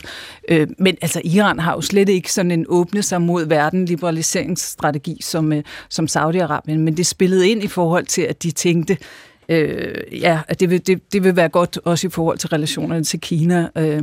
Og så kommer så 48.000 kroner spørgsmålet her, før I andre skal have mulighed for at stille hele spørgsmål også, fordi man kan sige, i den udstrækning, at Iran og Saudi-Arabien, begge to, som de store, to store regionale aktører, de er, har siddet for, for et halvt år siden, eller bare for fire måneder siden, og håbet på stabilitet, øh, kan man sige, øh, så har der jo i hvert fald været en risiko for, at de skulle få det omvendte. Vi har set også bare inden for de sidste dage og uger, Helle Malmvig, hvordan man har diskuteret i internationale medier, hvorvidt krigen mellem Hamas og Israel risikerer at sprede sig, og det var jo et ja. aspekt, som blev altså, sat på dagsordenen inden for timer, han har sagt, mm. af angrebet den, den 7. oktober. Hvor stor er risikoen for det? Jamen, altså på sin vis vil jeg sige, at konflikten allerede har spredt sig. Og det har vi set øh, i denne her uge. Og det er jo altså, fordi der er så mange øh, flashpoints i, øh, i Mellemøsten lige nu. Så det er jo selvfølgelig i Rødehavet, hvor, hvor vi har husiernes angreb på, øh, på handelsskibe og den her internationale koalition. Det er i øh, Libanon, hvor vi har et øh, israels angreb på en Hamas-leder.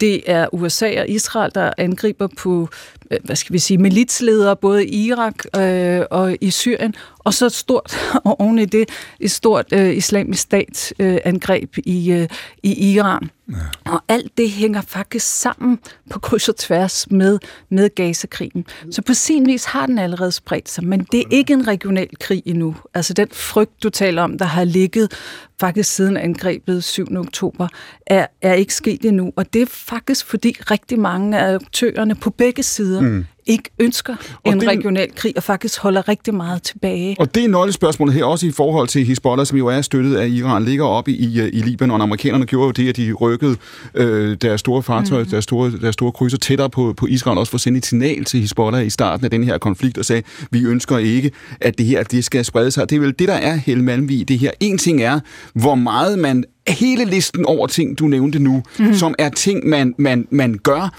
det er i virkeligheden jo ikke så usædvanligt, ikke? at man ligger, kan du sige, og markerer øh, på den her måde. Spørgsmålet er, hvilken beslutning træffer man, jeg har sagt, bag de lukkede døre i Riyadh eller Tehran, øh, ikke mindst Tehran, i forhold til at sige, hvor meget tør vi risikere? Kan man tillade sig at håbe på at sige, hvis ikke at det er eskaleret nu i oktober, november, december, så kommer det heller ikke til at ske? Nej, altså det, der gør mig rigtig nervøs, er i virkeligheden, at selvom de her aktører, både USA, Israel, Hezbollah, Iran, ikke ønsker en krig mm. øh, og, og ligesom holder sig tilbage, så er situationen lige nu så spændt, så at mulighederne for, at man fejlvurderer hinanden og simpelthen laver, altså miskalkulerer den andens intentioner, er så utrolig stor. Og vi så det allerede med, altså, eller allerede, men med islamisk statangrebet i Iran. Det første USA gør, øh, Biden-administrationen gør, det er at begynde at lægge planer for, hvordan må Iran vil svare igen på det her, og hvordan vil vi så svare? Fordi at Iran med det samme går ud og peger på Israel og siger, at det er dem, der står øh, bag. Så hvis Iran havde reageret noget hurtigere, og USA reagerer øh, igen, så har vi pludselig en slags en, en krig ved en fejltagelse. Trine Jamen, jeg tror, det er, det er jo sindssygt interessant det her med, at man i virkeligheden har nogle stater, som eller nogle statsledere, som navigere internationalt politisk, men også i relation til deres egne befolkninger. Men hele illusionen om, at der har været ro i Mellemøsten, er jo en illusion, der bygger på den totalt blinde plet, der handler om det palæstinensiske folk. Mm. Det gælder i vores del af verden, det gælder også lederne i øh, de mellemøstlige stater, eller de arabiske stater. Og der har jo ikke været ro, så længe man har en besættelsesmagt, bosættelser, udvidelse af bosættelserne, blokaden af Gaza, og hele det apartheid-system, som Israel har bygget op øh, over, over mange, mange år. Så roen bygger jo på, at man lukker øjnene for den del af det. Og i virkeligheden, nu vi har talt om det her så mange gange, mm. at Israel-Palæstina-konflikten er alle konflikter moder. På en eller anden måde, så blev det jo meget, meget tydeligt i 2023, mm. at det er alle konflikters moder. Og det er det, der spiller, hvad kan man sige, spiller over i andre af de øh, diskussioner, som vi har lige nu. Og man kan godt have en holdning om, at Houthiernes angreb på, på øh, hvad hedder det, øhm, på flåderne eller på skibene, handelsskibene, er problematisk. Det har jeg selv. Jeg synes, det er problematisk. Men man er også nødt til at forstå det i den politiske kontekst, som Houthierne siger, de gør det i, nemlig at det er et partsindlæg, så at sige, i den israelske men, men hvor meget øh, palæstinensiske konflikt. Hvor meget er det, altså, altså en ting er, kan man sige, som du siger, når man siger med Israel-Palæstina-konflikten, alle konflikter smoder, og sige, det er Israel og det er Israels politik, der er, er problemet. Man kunne jo også sige, Trine Mark, det vi også har, er blevet mindet om de sidste måneder, det er, at der har stået arabiske stater mm. og arabiske statsledere, som har været vidne til det, der er, er foregået i Gaza, er vidne til, til palæstinensernes øh, skæbne i årtier, mm. og som ikke har haft umådeligt travlt med at sikre udvikling og stabilitet på Vestbreden eller i, i Gaza. Og når den her situation opstår øh, 7. oktober, måske nok går ud offentligt og kritiserer Israel og ønsker at, at se det stå 1-0 i, i, til fjenden i alle de sammenhænge, hvor Israel optræder. Men, men der er mange arabiske lande her, som ikke har lyst til at åbne deres egne mm. grænser for palæstinenserne, som ikke har lyst til at se Hamas på deres egen øh, jord, og, ja. og som i virkeligheden altså også puster til konflikt. Men altså, det er jo nogle kæmpe hyggeler. Øh, og det er jo også derfor, jeg sagde, at problemet er jo ikke kun øh, ledere, politiske ledere i vores egen del af verden, men også lederne i den arabiske verden.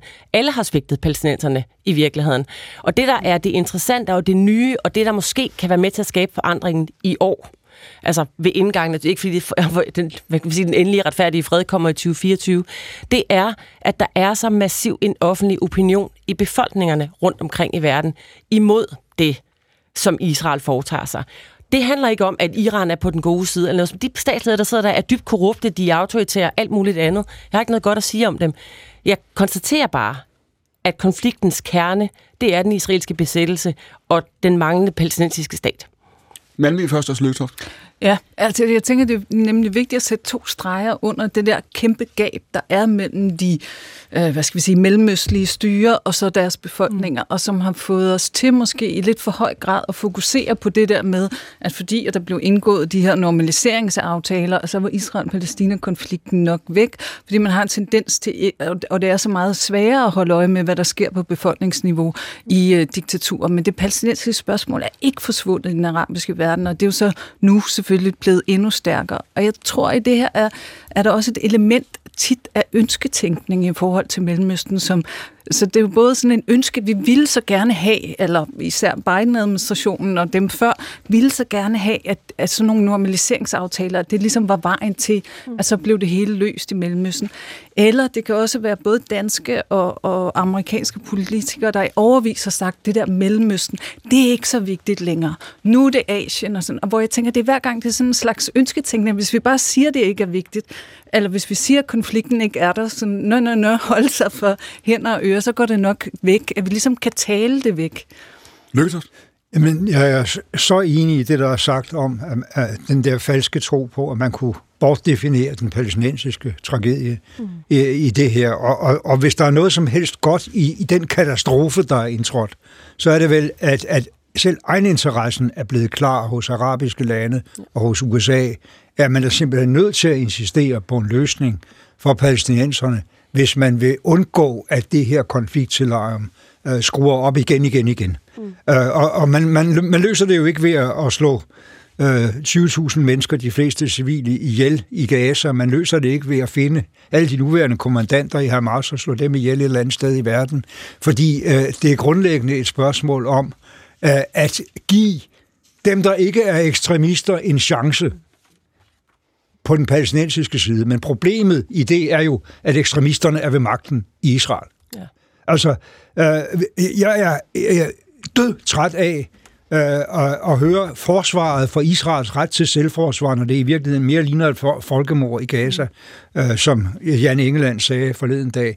Øh, men, men, men, men det er også den manglende forståelse af, at Israel ikke Israel. Israel lige i øjeblikket beherskes af ekstremister. Netanyahu er en af ekstremisterne, og det er ham, der ved sine handlinger kan risikere at få de her konflikter til at flamme op. Lige så meget som det er øh, forskellige øh, palæstinensiske organisationer. Jeg synes, det, jeg synes, det er totalt surrealistisk at sidde her. Vi har en teokratisk, fascistisk organisation, der har udført en overlagt massakre og ønsker Israel totalt udslet. Nu sidder vi og snakker om, at Netanyahu, som jeg ved Gud ikke har specielt meget sympati for os, har kritiseret over mange omgange, at han er ekstremisten i, den- i den her sammenhæng.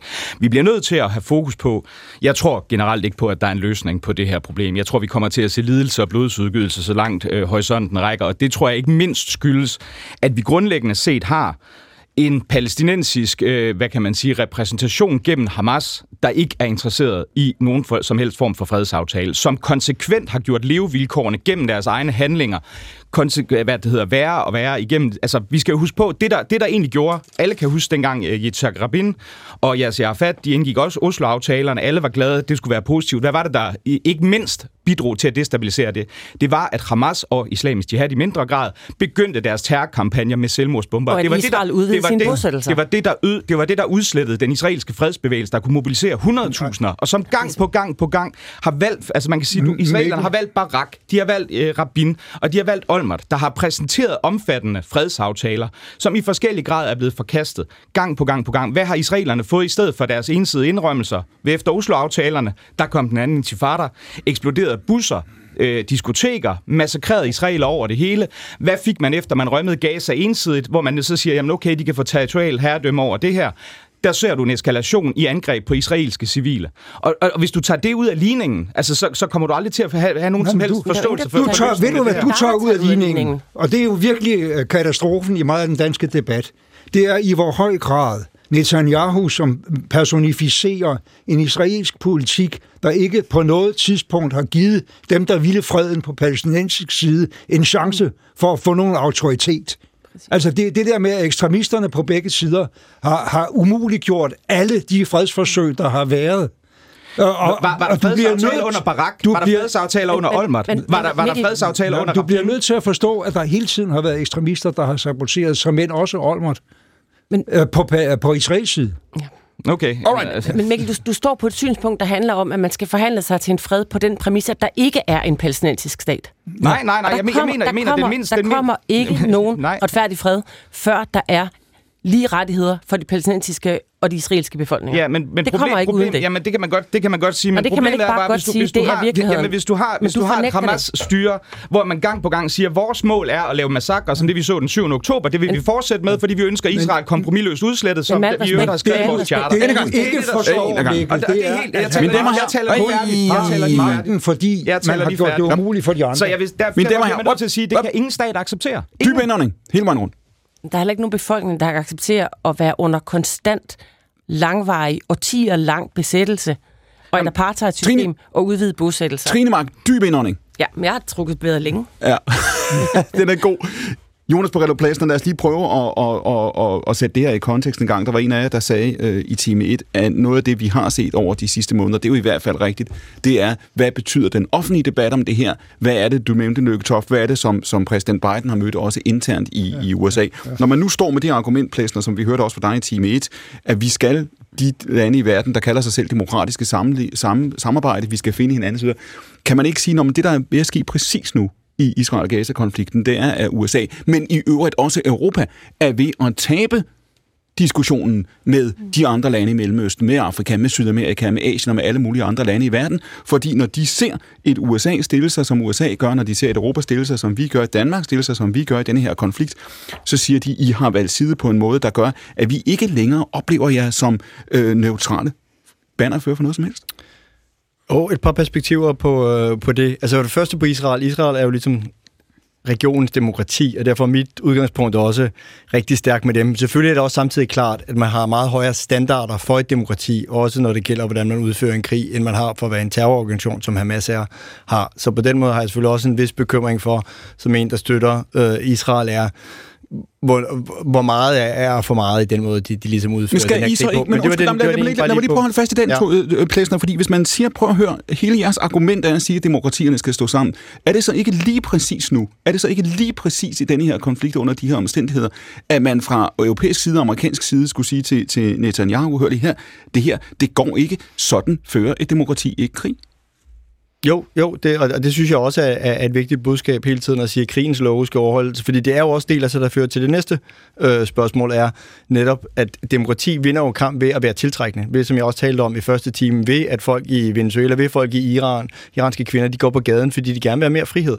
Så det er det, der skal vinde. Så er det rigtigt, der er det en kæmpe udfordring, at man kan sige, med Ukraine var det en mindre udfordring, også at alle verdens lande ikke helt på samme måde sammen. Der har du alligevel en helt klar anden, kan man sige, afstemning i FN, og hvor folk fordømte Ruslands aggression. Og det er klart, her har vi et helt andet mudret billede, og, og, og selvfølgelig er USA i særdeleshed, og også, hvad hedder det, vestlige lande, der støtter Israel, der er man globalt set nævner, meget mere i, i mindretal. Du nævner FN. Hvor meget, hvad, hvad kommer det her til at betyde, Mogens Lykketoft? Vi ved ikke, hvad der kommer til at ske i løbet af 2024. Næste gang man sidder nede i FN's generalforsamling, når man sidder i Sikkerhedsrådet, og man skal skabe en anden global konsensus, hvor meget, hvilken rolle spiller Israel, Gaza og den plads, som det har fået i den globale debat? Jamen, Israel-Palæstina-konflikten har jo, har jo haft en helt uforholdsmæssig stor rolle i FN. Øh, egentlig meget forståeligt, fordi Israel er en af de få lande, der har defineret sin eksistens ved en FN-beslutning oprindeligt. Men, men også fordi Israel har været det land, der har været mest konsekvent i konflikt med FN-vedtagelser de sidste 50 år. Og FN har haft ansvaret for at overhovedet holde folk i live og give dem mad og uddannelse i Gaza i alle årene, og været udsat for overordentligt mange af chikanerier i øvrigt i den anledning fra israelsk side. Øh, og det jeg ved fra min tilstedeværelse som formand for FN's generalforsamling, længe før den her konflikt øh, eksploderede mm. i en groteske grad, den har gjort det, det er jo, at det meget, meget store flertal af FN's medlemslande ser sådan på det, at det er, det er øh, Vesten, der har forsømt at lægge et tilstrækkeligt pres på Israel til at opfylde de hundredvis af FN-vedtagelser, der er lavet i årens løb, om at det her skulle føre til en tostatsløsning. Mikkel Andersen, er vi ikke nødt til lige meget, hvilke principper, som du gerne vil stå på, og hele den analyse, du leverede før, er vi ikke nødt til i Europa også at sige, hør her, vi har mange interesser i verden, og Israels øh, skæbne er kun en af dem. Vi er også nødt til at kigge på, hvor ligger øh, magten, og hvis vi har brug for øh, ørenlyd i Mellemøsten, hvis vi har brug for ørenlyd i Nordafrika, resten af Afrika, Mellemøsten, Sydamerika mm. osv., så bliver vi også ganske enkelt nødt til at tage bestik af, hvordan ser verden på det her? Jo, altså man kan jo altid sige, at, at vi kan da godt forsøge at gå den vej, hvor vi appiser for forskellige sådan øh, antidemokratiske øh, regimer, og så se, hvor godt det går. Det kan vi overveje, hvor, hvor stor en succes det var i forbindelse med Rusland. Men er så det er selvfølgelig en mulighed. Øh, og det er jo også den vej, som vores regering har gået i forbindelse med Koranloven. Så, så det kan da godt være, at vi kan få fred i vores tid gennem og, øh, og imødekomme folk på den måde. Det skal jeg ikke kunne udelukke. Jeg vil, jeg vil nok tænke, at, at i forhold til kan, at promovere kan du, kan, demokratiske kan du se, interesser... Så... Kan man, kan man forestille sig, at der er en eller anden form for midterposition mellem ligesom at, at gå rent Chamberlain og apise hele verden hele tiden, og så gå i krig med alle hele tiden, Mikkel? Det, det ved jeg ikke. Det ved jeg ikke. Nu har vi jo, nu har vi jo ikke... Nu har vi jo, jeg, jeg er jo desværre ikke i stand til at udlægge uh, Lars Lykkes demokratiske, demokratiske, eller hvad er det, pragmatiske idealisme, sådan i dens finere nuancer, så det kan da, det kan da godt tænkes, der findes en. Sammenligner du mig, idé, med, sammenligner du mig med udenrigsministeren?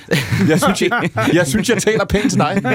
det, det er jeg meget ked af, hvis det var, det var ikke min ja, det vil jeg nok sige. Der må være grænser hele Malmvig. Ja, ja, lad mig prøve at forsøge, måske så at komme ind med, med et midterforslag, og, og, og måske ende det her på en, en mere positiv øh, note. Forsøg i hvert fald. At det, jeg tænker, det, at det kunne være rigtig interessant, hvis, jeg tror i virkeligheden, at hvis vi prøver at få skubbet nogle af de arabiske stater selv til at komme med et udspil eller en fredsplan på øh, Israel-Palæstina. Altså lidt ligesom Saudi-Arabien mm. gjorde tilbage til 2002. Mm-hmm. Altså ja. det er jo både, fordi det vil give noget mere legitimitet og noget mere pondus, og det skal vi selvfølgelig stå, altså stå, stå bag. Og sådan. men jeg kunne godt tænke mig, at der blev taget lidt til den der. Fordi lige nu, hvor vi også ser altså EU og, og Blinken øh, rejser rundt og prøver at deeskalere, og det, det, det er... Øh, det bliver set på sådan med lidt, øh, lidt hovedrysten, ikke? at det ikke er nok. Og jeg, så jeg tror simpelthen, at vi skal få nogle af de stater på, øh, på banen til at tage noget mere initiativ der i 2024. Faktisk, der er en rampe til det, vi skal tale med, med dig, Kremona, så om, om, om lidt i forhold til, øh, til kortsigtighed, kan man sige, og hvilke emner vi øh, bruger meget tid på og mindre tid på, Helle Malmvig. I virkeligheden, lad os lige prøve at holde fast i det, du siger.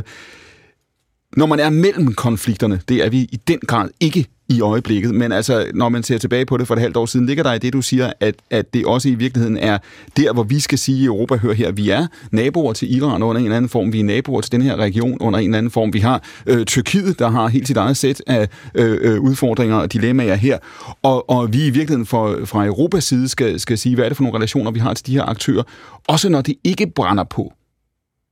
Ja, altså det, det hænger meget fint sammen med det, jeg talte om med, med lidt der med ønsketænkning. Øh, at der kan man sige, at Europa simpelthen sådan rent geografisk, hvor vi står i forhold til Mellemøsten, så kan vi ikke helt tænke det væk på samme måde, som, øh, som, som USA måske kan, fordi det er vores, øh, hvad skal man sige, det er vores naboregion, så vi bliver nødt til at have en helt bred palette at kunne spille på, og det er jo både handel og diplomati, men altså også øh, afskrækkelse, som, øh, som Jonas øh, peger på, fordi det er vores naboer. Mikkel Andersen, der er Europaparlamentsvalg om mindre end et øh, halvt år. Jeg tror ikke, man skal have en PhD i noget som helst for at forudsige, at spørgsmålet omkring immigration og asyl også kommer til at fylde en del i forhold til de asyltal, som vi også ser ud af, af Tyskland i øjeblikket. Øhm lige præcis på det her spørgsmål, spørgsmålet om, hvad vi vil som europæer, hvad EU vil og skal mene om Mellemøsten, hvordan vi skal positionere os, hvad vi skal gøre.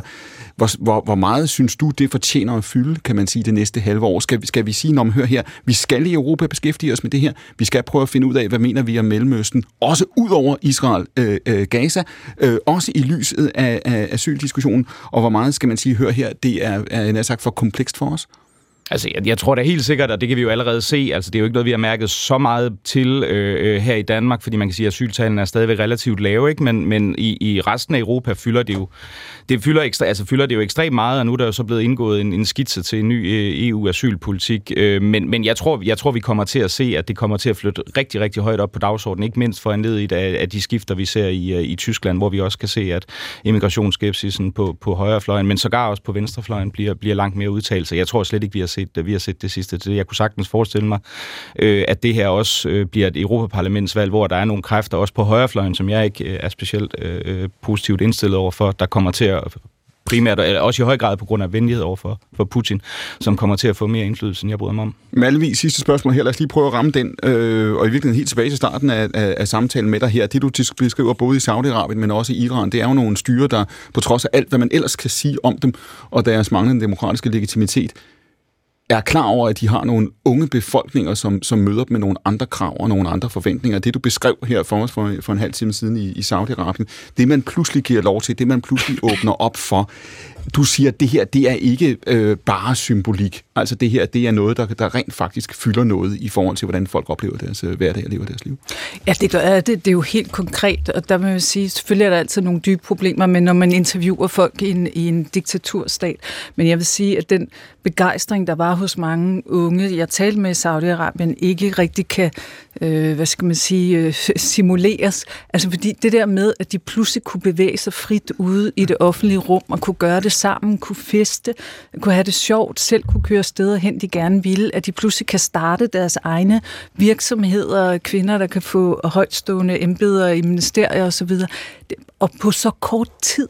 Altså det har simpelthen startet, startet sådan en kæmpe altså optimisme øh, i, i den unge befolkning, som gør, at selvom det måske kan lyde lidt paradoxalt, men som gør på mange måder, at, at, at, at Saudi-Arabien er sådan et sted, hvor der er en anden fornemmelse end af af, af krig og geopolitiske alliancer og alt det her, vi tit taler om. Og man kan med, sige, øh, at, at? Bin Salman MBS, dem, som du nævner før, eller styret i, i, i Teheran for, for den sags skyld, de gør ikke det her vel ud af, øh, skal man sige, ren bekymring og, og næstekærlighed og solidaritet med de unge. De gør det også, fordi de frygter, hvad der sker, hvis ikke der sker Hvis noget. ikke de gør det, og det er jo både, hvis ikke vi gør det, hvad sker der i forhold til altså hele olieøkonomien og der, men også, hvad, hvad sker der i forhold til oprør, fordi at Saudi-Arabien altså er en kæmpe stort øh, land, flere, nogle af 30 millioner øh, Øh, mennesker, så de er jo simpelthen også bange for det der, der ligger og ulmer, hvis de ikke satte gang i den forandring.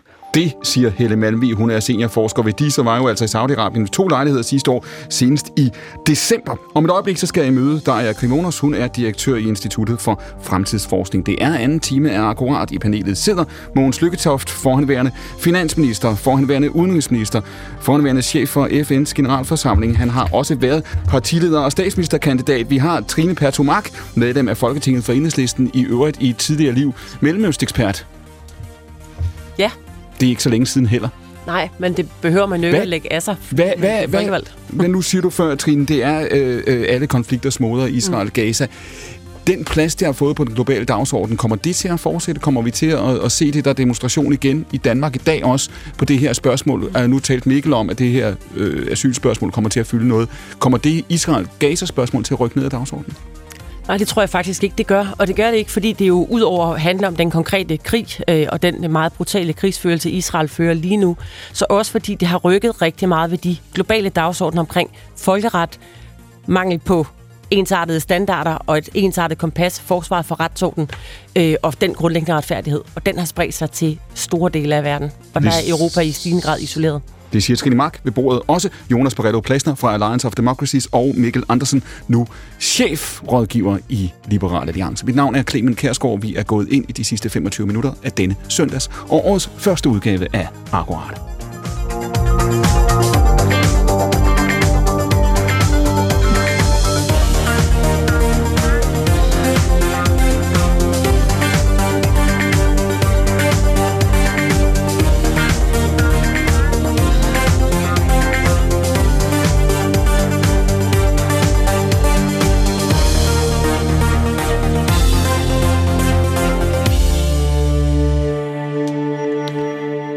Daria Krivonos, er vi for dårlige til at tale om fremtiden?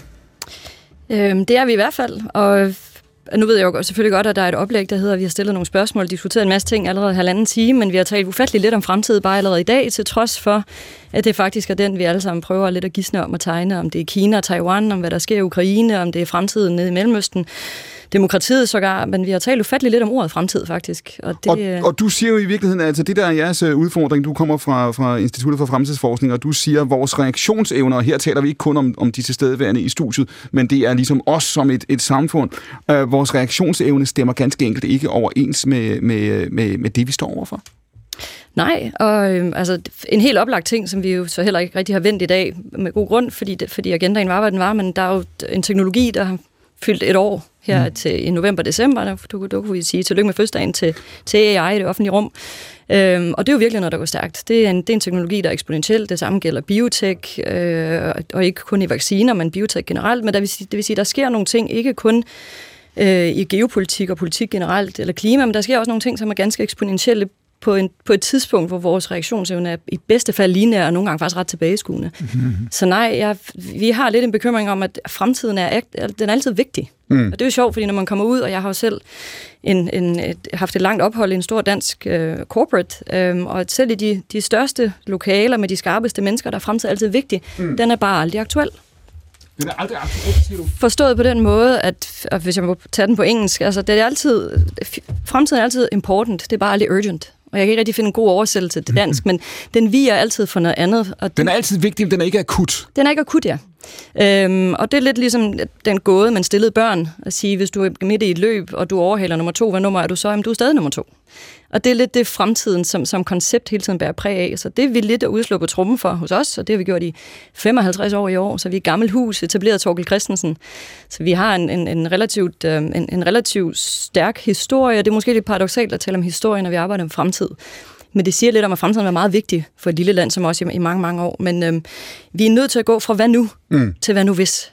Og lad os lige holde fast i det, fordi når vi diskuterer, det gør vi jo også, og vi har gjort det i, øh, i de sidste anden time også, vi taler om USA, vi taler om Kina, vi taler om, om Europa, og der, der siger du i forhold til det teknologiske her, der har vi rent faktisk en, en udfordring. Vi har også diskuteret det i programmet det år, vi har været i, i luften, præcis det her chat-GPT var ikke mange måneder gammel, da vi, da vi gik i, øh, i luften tilbage på, på, på nytårsdag 2023. Du siger, at vi risikerer i Europa at sakke agter ud, når det gælder den her teknologi. Og det handler jo ikke kun i virkeligheden, der er om et teknologisk område. Hvad det risikerer at betyde for os sådan mere overordnet? Men jeg tror, hvis man kigger sådan, øh, overordnet, altså vi har jo ikke et eneste big tech hvis ikke vi nævner SAP, og vi har Siemens, altså vi, på mm. en eller anden måde, så synes jeg, at Europa kigger i spejlet og ser sig selv, som vi så ud for 20 år siden. Altså der er en eller anden for, forskydning i vores selvopfattelse, og, og jo, vi har masser af startups, vi har et fantastisk innovationslandskab, men i forhold til, hvad vi er afhængige af, altså om det er satellitteknologi, eller om vi faktisk nu for første gang har en, en privat aktør i rummet, som kommer til at have flere satellitter i kredsløb, end noget andet land har samlet. Altså det er jo ret sindssygt. Og det er jo også, det er jo også Elon Musk, der sendte Andreas i luften øh, her, her for nogle måneder tilbage. Ikke? Så, så vi har en kæmpe afhængighed af noget helt, øh, eksist, altså helt grundlæggende teknologi, som har med rummet at gøre, men vi har ikke noget der. Vi har heller ikke noget big tech. Det vil sige, når vi kigger på de helt store øh, large language models, altså mm. de store sprogmodeller, selv, det kan godt være, at der er et meta ud at dele deres modeller, hvilket er fantastisk, men alt, hvad der hedder bagvedliggende data, det de træner på, alt, vi er stadig på piggybacking, og det, det er måske okay, fordi det koster ret meget at investere i, men vi skal bare være den erkendelse voksne at sige, vi risikerer sagt bagud, samtidig med, at vi etisk måske som den eneste region forsøger at gøre det rigtige. Så hvordan er det, man etisk forholder sig rigtig teknologi, uden så at falde bagud til nogen, der i bedste fald er lidt pragmatiske omkring etikken? Og du siger, når vi ser os selv i spejlet her, så, så ser vi, hvad vi, hvem vi var for 20 år siden. Ja, og det, det synes jeg også lidt kendetegner debatten her, der jeg har fået lov at stå og lytte til. Altså, vi er jo, vi, vi er jo ikke en militær stormagt. Vi er jo ikke en geopolitisk stormagt. Vi er ikke økonomisk stormagt. Altså, nu snakker lidt om Rusland. Altså, Ruslands BNP er faktisk på størrelse med hele Afrika. Ikke at hverken et eller andet særlig stort. Det er cirka 3% af verdens BNP. Men altså, vi har en eller anden selvforståelse, som gør, at vi faktisk ikke er klar. Det synes jeg også Mikkel var inde på. Det var I alle sammen. Det er, at vi er ikke rigtig klar til den virkelighed, vi er i. Fordi vi på den ene side er meget afhængige af USA, det ved vi godt, men samtidig så føler vi lidt, at vi kan spille med musklerne kigger vi nøgternt, så er vi jo ret klemt imellem de to store, og, og tænker man det til ende, jeg er lidt i tvivl om en, en stor oprustning, ligesom med vejen, mest fordi, og det er lidt tilbage til fremtidstænkning, og hvad nu hvis? Altså, vi, vi vil ønske, at der blev tænkt længere og sige, lad os forestille os, at vi står i 2035. Mm. Hvordan ser det ud? Og hvad er der så sket i årene derimod? Så det er lidt den her future back-tankegang, eller backcasting. Hvor er vi i 2035? Hvad er der sket? I de, om det er klima, om det er teknologi, om det er Mellemøsten, om det er Rusland, hvad det er. Det, man er nødt til at tænke frem og så tilbage, i stedet for at tænke inkrementelt. Mikkel Andersen, nu er du blevet chefrådgiver i, øh, i Liberal Alliance, og så må, altså, i toppen af din dagsorden må stå det her spørgsmål, hvor man for 10 år siden, og i hvert fald for 20 år siden, sagde, ved du hvad, markedet har løst det, globaliseringen har løst det, alt jævnfør hvad der er. Jeg siger, alt hvad vi skal bruge af teknologi, vi kan downloade det, det er open source, det er shareware, øh, det er godt, der er ikke nogen geografiske øh, faktorer, der spiller ind. Vi kommer til at deles om det hele, og det kommer til at gå godt, så lever vi i en anden verden nu. Står vi over for en virkelighed, hvor staterne den danske stat i den udstrækning, den kan, eller et fælles EU bliver nødt til at gå ind præcis på de områder, som der jeg skitserer her og sige, vi, vi kan ikke tåle det her. Vi kan ikke blive sat af i Europa, som vi risikerer at blive nu. Så skal vi konkurrere på, på tech, og det skal vi. Så kommer det til at kræve altså massiv statslig intervention og satsning? Altså, jeg ved ikke, om statslig intervention er, er det, som, som løser de problemer, vi står i, men jeg synes i høj grad, der er et problem med, at vi i Europa har et selvbillede, der er ude af trit med, hvordan virkeligheden øh, øh, altså faktisk ser ud. Altså, vi har, vi, vi har en idé om, at vi skal leve af innovation, og vi er dem, der skal dikte, være med til at diktere fremtiden. Og det kunne man også sige, der var en vis, et vis, hvad kan man sige, en vis rimelighed i, fordi vi, har en, vi er trods alt stadigvæk en, en økonomisk stormagt, sådan, altså, som kontinent betragtet, og vi har nogle af de bedste universiteter i hele verden. Men hvis man kigger på listen over de tech øh, øh, virksomheder, der er dominerende, så tror jeg, ud af de, de 50 største er der to. Jeg mener, det er Schneider i Frankrig, og så ASML i, øh, mener de hedder i Holland, som laver chips. Resten, er, der ligger i Europa. Altså, det, det, resten ligger i USA. Den, den virkelighed, den tech-virkelighed, som vi i stad, stadig større grad bruger vores tid på, øh, sociale medier, kommunikationstjenester øh, og alt muligt andet, det er noget, som ikke findes i Europa. Og, og problemet er også, og det synes jeg måske, man er lidt blind for nogle gange, det er, at, at EU, jeg vil jo ønske, at EU var en del af løsningen. Nogle gange har jeg altså lidt en mistanke om, at EU godt kan være det modsatte. Fordi hvis vi kigger på for eksempel den GDPR-forordning, vi fik i 15-16, øh, der kunne man simpelthen gå ind og se, at der faldt, så vidt jeg husker, omkring 25 procent af europæiske apps, øh, de forsvandt forsvandt fra App Store på henholdsvis Android og, og Google Play, fordi en masse af de små startup ikke har mulighed for at bruge utrolig mange advokatpenge øh, eller rådgivningspenge for at blive GDPR-compliant med de her meget omfattende regler. Så, så vi står i en situation, hvor vi i forvejen er en teknologisk, jeg vil ikke kalde det et uland, det er måske så meget sagt, men vi er i hvert fald ikke med i det store kapløb. Den fremtid, som, som vi kommer til at leve i, digital fremtid, vi kommer til at leve i, dem bliver skabt uden for EU, og samtidig sidder EU og er i, i, i, i nogen grad meget, meget optaget af at regulere nogle ting, som ikke engang bliver produceret i Europa, og dermed bliver sværere for Europa faktisk at melde sig ind i konkurrencen i forhold til. Og det synes jeg måske er et problem, man godt kunne, øh, og det er selvfølgelig kun for egen regning, men, men det synes jeg måske godt, man kunne være noget mere opmærksom på, end man er, fordi øh, ideen er meget sådan noget med, vi, vi kan bare regulere øh, mm. tech-virksomhederne, og så skal de nok falde, falde ind øh, på et eller andet tidspunkt. Det kan man godt håbe, men det kan også være, at de på, bare på et tidspunkt sidder og tænker, når jamen, Europas økonomiske indflydelse er også for hastigt nedadgående, så det kan da være, at vi bare skal ignorere dem, og så kan TikTok og Facebook og alle de andre råder regere, som de ellers har lyst til. Lykketofte, det er den korte historie her, vi i Europa er bedre til at regulere de her virksomheder, end vi er til overhovedet at, at give dem vilkår, som de kan vokse under? Det er der jo i hvert fald noget om, og, og det er jo også et argument for, at EU er nødt til at, definere nogle industripolitiske og teknologipolitiske mål, og, og prøve at udføre noget i fællesskab på det her, fordi det, det er indlysende, at, at vi er i den grad bagud, både i forhold til USA og Kina, i, i, de, i deres i øvrigt indbyrdes hæftige kapløb om at være i spidsen på, på teknologi. Så, så jeg kan godt se den sammenhæng.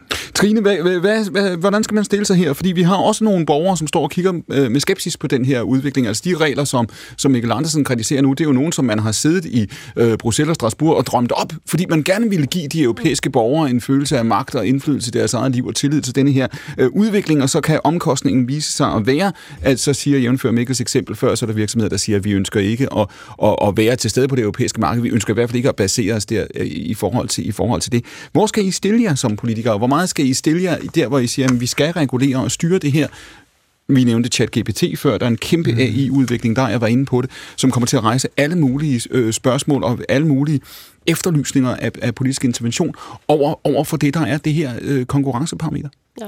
Altså, jeg har ikke det endelige svar på det. Det er jo sindssygt kompliceret og fyldt med en masse dilemmaer, men jeg tror virkelig for os at trække tråden lidt tilbage til vores tidligere diskussion, det her, det handler jo også om, om demokrati og udfordringer af demokratiske retsstater. Og der er den her teknologi jo noget, der kan være med til at overhale og underminere hele ideen om, altså allerede nu har vi ikke én fælles offentlighed længere, der er alle mulige aktører, der spiller os et pus, som ikke er levende aktører, men som er, hvad kan man sige, øh, teknologiske aktører. Så der er alle mulige dilemmaer i det her, som gør, tror jeg, at man ikke kommer udenom. Jeg er ikke så overrasket over, at Mikkel ikke synes, man skal regulere så meget. Det ligger vel lidt i, uh, i Liberal Alliances øh, DNA. Men, men, uh, men man kommer ikke udenom en eller anden form for regulering. Men man kommer ikke udenom det, vi også har diskuteret i første halvdel, at den relation, Europa eller EU har til Kina, til USA, er nødt til at bygge på, at vi har nogle globale, kolossalt store udfordringer, der kun løses, hvis vi på en eller anden måde finder en måde at at samarbejde øh, og gå i fælles retning på. Nu nævner du demokrati, uh, Trine. Du siger i virkeligheden, der er, at du siger, at vi skal have en snak om, hvad vi mener med demokrati. Hvad mener du med det? Jamen, jeg mener faktisk lige præcis det, og nu er jeg jo selv, jeg er selv født og opvokset i Sovjet, det vil sige, jeg har også lidt en, en, en lidt anden historie, og kigger på det, jeg vil ikke sige udefra, fordi det er, altså, Danmark er mit hjem og, og mit fædreland på alle måder, i dag, men det er, det, det er sjovt at se, hvordan debatten nogle gange... Vi, vi, øh, jeg tror, vi er rigtig gode, og her mener vi, at den nordlige halvkugle i Vesten, til at forklare rigtig mange ting, vi selv gør, som er lidt demokratistridigt, men fordi vi gør det af de rigtige grunde. Mm.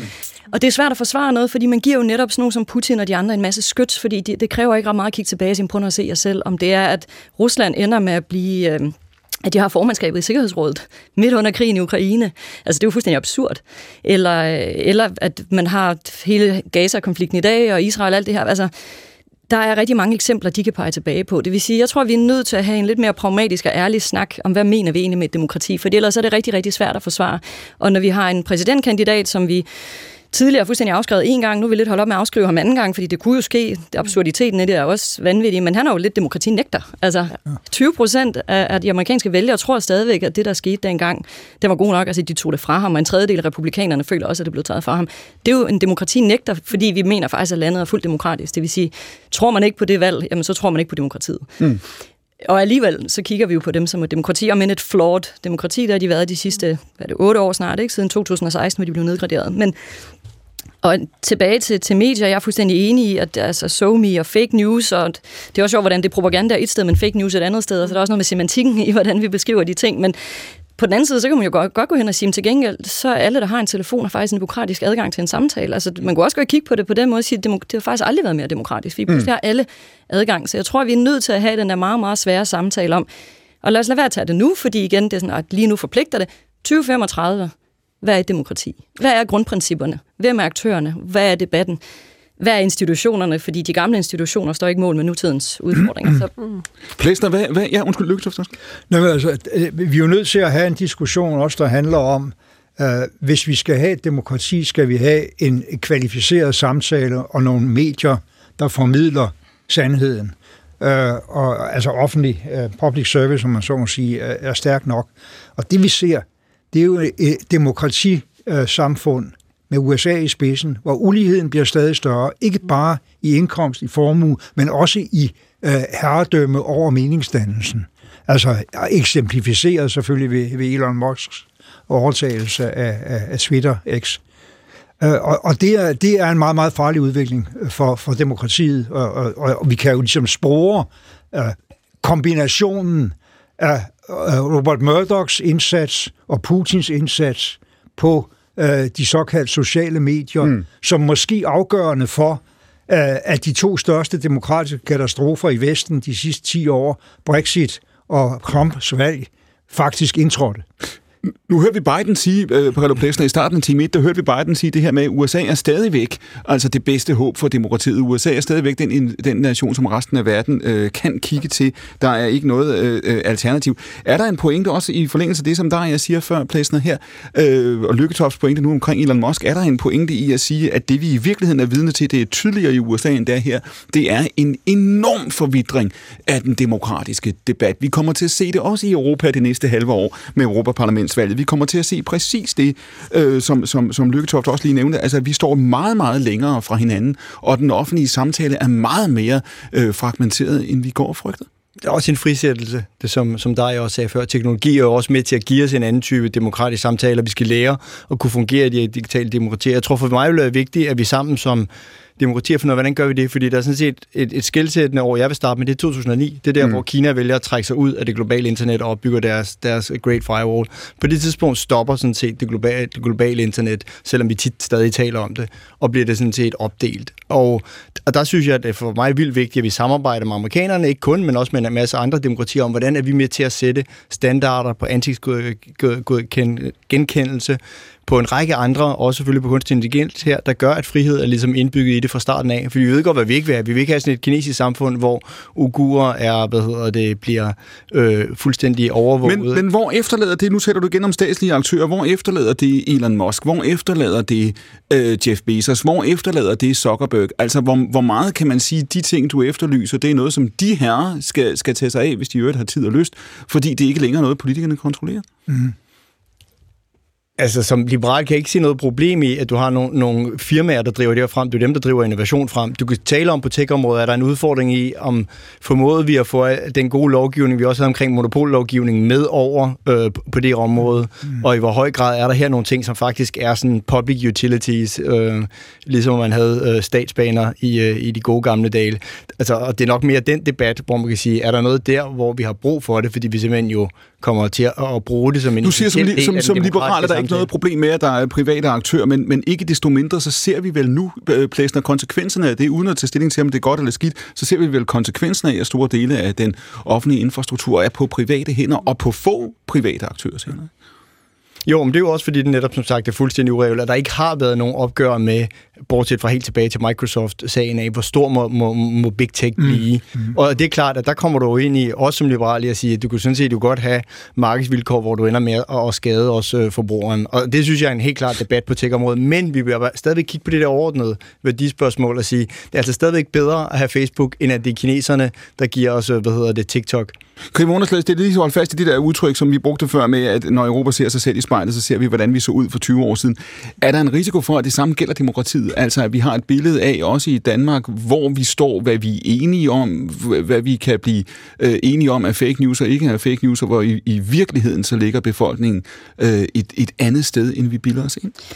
Øh, jeg tror, at Danmark heldigvis er, er lidt et solskin eksempel i forhold til også vores seneste valg, og man kan mene, hvad man vil om regeringen og sådan noget, men altså, vi er jo trods alt nogen, der gik langt mod midten, modsat at gå ud og være meget mere polariseret, for det er jo det, polarisering er jo hvis, altså, det, det er lidt en tækkende bombe under, under alt, hvad der hedder social stabilitet. Om det er nord, syd, det er folk, der kan læse, folk, der ikke kan læse, ældre, altså unge. Det er fuldstændig lige meget. Når du begynder at hive et samfund fra hinanden på enhver akse, du selv kan finde på, med eller uden briller, det, altså, mm. så er det der, du har et problem. Så der er Danmark jo et relativt øh, homogen land, men det, jeg tror så, der har vi jo så også en udfordring, fordi jeg er ikke sikker på, jeg tror, at Danmarks største udfordring er, og det siger jeg som ikke politisk ekspert, men som observatør at sige, det er netop den heterogenitet, der kommer, som er indiskutabel. Hvorvidt vores demokrati, vores sammenhængskraft, vores solidaritet er gearet til et heterogen samfund, som er på vej. Det tror jeg så bliver noget af vores udfordring. Men når vi kigger rundt... Altså du og, siger, og, vi, vi bliver ganske enkelt, vi skal vende os til en grad af forskellighed, som vi ikke har set før i det her samfund. Ja, og ikke bare vende os til den, men faktisk bruge den konstruktivt. Fordi det, det kommer. Altså hvis vi kigger på, på altså, om det er vores fældselsrater, eller hvad det er, altså vi kommer til at være et meget mere heterogen samfund rent demografisk. Det er det ene, men det andet også, hvis vi, jeg synes, det er mere trist, når vi kigger på tværs af de lande, der tidligere har været bannerfører for demokrati. Opbakningen til demokratiet falder. Mm. Så når du spørger til, til, om vi er det, de unge mennesker, den næste generation på en eller anden måde, har det, det, har, det har spillet lidt for lidt i forhold til, hvad det lovede, og jeg tror, vi skylder os selv, i stedet for at sige, at de er naive, og de er unge, og de skal også begynde at rydde op efter Roskilde Festival. Mm. Vi er nødt til at tage seriøst, hvorfor er det, de føler, det er en udfordring, fordi det er dem, der skal bære det videre. Så hvis ikke vi kan sælge den til dem, så har vi meget, meget svært ved at fremtidssikre demokrati. Ja. Mikkel Andersen, som faste lytter af programmerne vi vide, så startede jo din karriere i en vis forstand med at sidde og bekæmpe holocaustbenægtere på nettet, ikke? Jo. Og det var dengang nettet var, var, var nyt, og, og, og øh, i, i forhold til, man kan sige, det her det er en diskussion, som du har fulgt. Nu siger dig, at det her, der er en tvivl også blandt unge i forhold til demokratiet. Er det et større problem, end vi går og tror? Altså ser vi i virkeligheden en, en, altså en tilsanding og måske en, en, større, en, altså et, en større krise også i vores egen samfund på det her spørgsmål, inden vi bilder os ind? Ja, det kunne jeg godt være, det kunne jeg godt være bange for. Altså jeg, jeg tror måske også, øh, altså fordi jeg er enig i, at det ikke skal, være, skal handle om, at man sidder og siger, at de unge er, er, er, er dumme eller naive, men jeg tror måske, man, man har taget, altså vi, vi har i meget høj grad vendet os til, også fordi vi har haft de her fantastiske år efter 2. verdenskrig i Vesteuropa, hvor, hvor velstanden og friheden og, og rigtig mange andre ting har været så omfattende, at du har valgt, altså man har vendt sig til at tage nogle af de ting, som demokratiet og freden giver, meget for givet. Mm. Altså at det er noget, der kommer af sig selv, og, og så er der nogle utilfredsheder med nogle forskellige ting, hvor man sidder og tænker, jamen det, kan da, det kan, kunne da godt være, at vi kunne, vi kunne løse det på nogle alternative måder, og måske er der også nogle, nogle interessante alternativer rundt omkring i verden, som, som har noget at bidrage med i forskellige sammenhænge. Og det, det synes jeg er er Øh, altså det, det synes jeg er en uheldig tendens. Altså fordi jeg, jeg tror virkelig, altså vi lever i, og det skal man jo bare huske, vi lever i den mest velstående, øh, øh hvad det hedder, fredelige, øh, demokratiske øh, civilisation mål på alle parametre i verdenshistorien nogensinde. Og, og jeg synes, øh, de tendenser, der er i retning af at synes, at, at autokratier og forskellige andre øh, fejlslagende styreformer, øh, øh, at de har en eller anden tillokkelse, det synes jeg er enormt øh, forstemmende. Mogens Lykketoff, vi nærmer os de sidste minutter af, af programmet her. I forhold til Europaparlamentsvalget igen, det er nu det mindre end et, et halvt år, der er til. Der kommer vi til at se jo altså øh, simultane valgkampe i europæisk stat efter, eller efter europæisk stat. Hvad bør være, synes du, det øverste spørgsmål, man bør tage stilling til, før man går ind og stemmer om det her? Jeg mener, der, der er to, øh, der hænger sammen. Det ene det er, at Europa bliver nødt til at finde metoder til at handle mere aktivt fælles, og en af hovedopgaverne i, i det, udover hvad vi har af sikkerhedspolitiske mm. trusler, det er det her med den demokratiske, øh, det demokratiske rum skal sikres. Debatten skal sikres. Der skal gås op imod manipulationen på nettet. Der er nu starter du uh, interviewet her, runden her i, uh, i uh, den sidste halve time med at sige, at vi er for dårlige til at tale om fremtiden. Hvis du skulle tage os ind, eller tage os længere ind, kan man sige, i 2024, hvad er du selv mest spændt på, mest bekymret for? Jeg er, mest, jeg er netop mest bekymret for, at fremtiden forbliver på en anden plads. Og det er til trods for, at FN sidste år faktisk lanceret noget, de kaldte Common Principles for Future Generations, mm. så man kigger på foresight, mm. ikke som mm. hokus pokus, men som en faktisk metode. Min bekymring er, at vi bliver ved med at tale om hvad nu, i stedet for hvad nu hvis, og vi altid vil være på bagkant med at reagere. Ja. Så du siger, det handler ikke om et specifikt emne, det handler om vores evne til i virkeligheden at manøvrere i der, hvor vi er? Det handler om, at vi simpelthen ikke lærer af de sidste mange års øh, øh fluktuationer i i, i det, der omgiver os, og vi bliver, ved med at, vi bliver simpelthen ved med at reagere på, på forandring, ved at sige, det er sikkert ikke noget, der er særlig langsigtet, og det er ikke noget, der bliver. Så ja, min største bekymring, det er, at vi arbejder med mange, men desværre Christiansborg dem, der aldrig ringer til os. Det siger Daria Krivonos. Hun er jo altså direktør på Institut for Fremtidsforskning. Hun var gæst sammen med Helle Malmvi i panelet i dag. Mogens Lykketoft, Trine Pertumak, Jonas Barreto Plesner og Mikkel Andersen. I redaktionen sidder Rasmus Gråstov. Producer i dag var Sara Randeris, redaktør på programmet er Louise Rømert. Vi høres ved på søndag den 14. januar til årets anden udgave af Agora. Den bliver noget anderledes, end vi havde tænkt. Vi sender allerede fra klokken 11, slutter til gengæld klokken 13 selvfølgelig i anledning af tronskiftet, hvor kronprinsen afløser dronning Margrethe på Danmarks trone. Nu er der nyt radiovis klokken 2.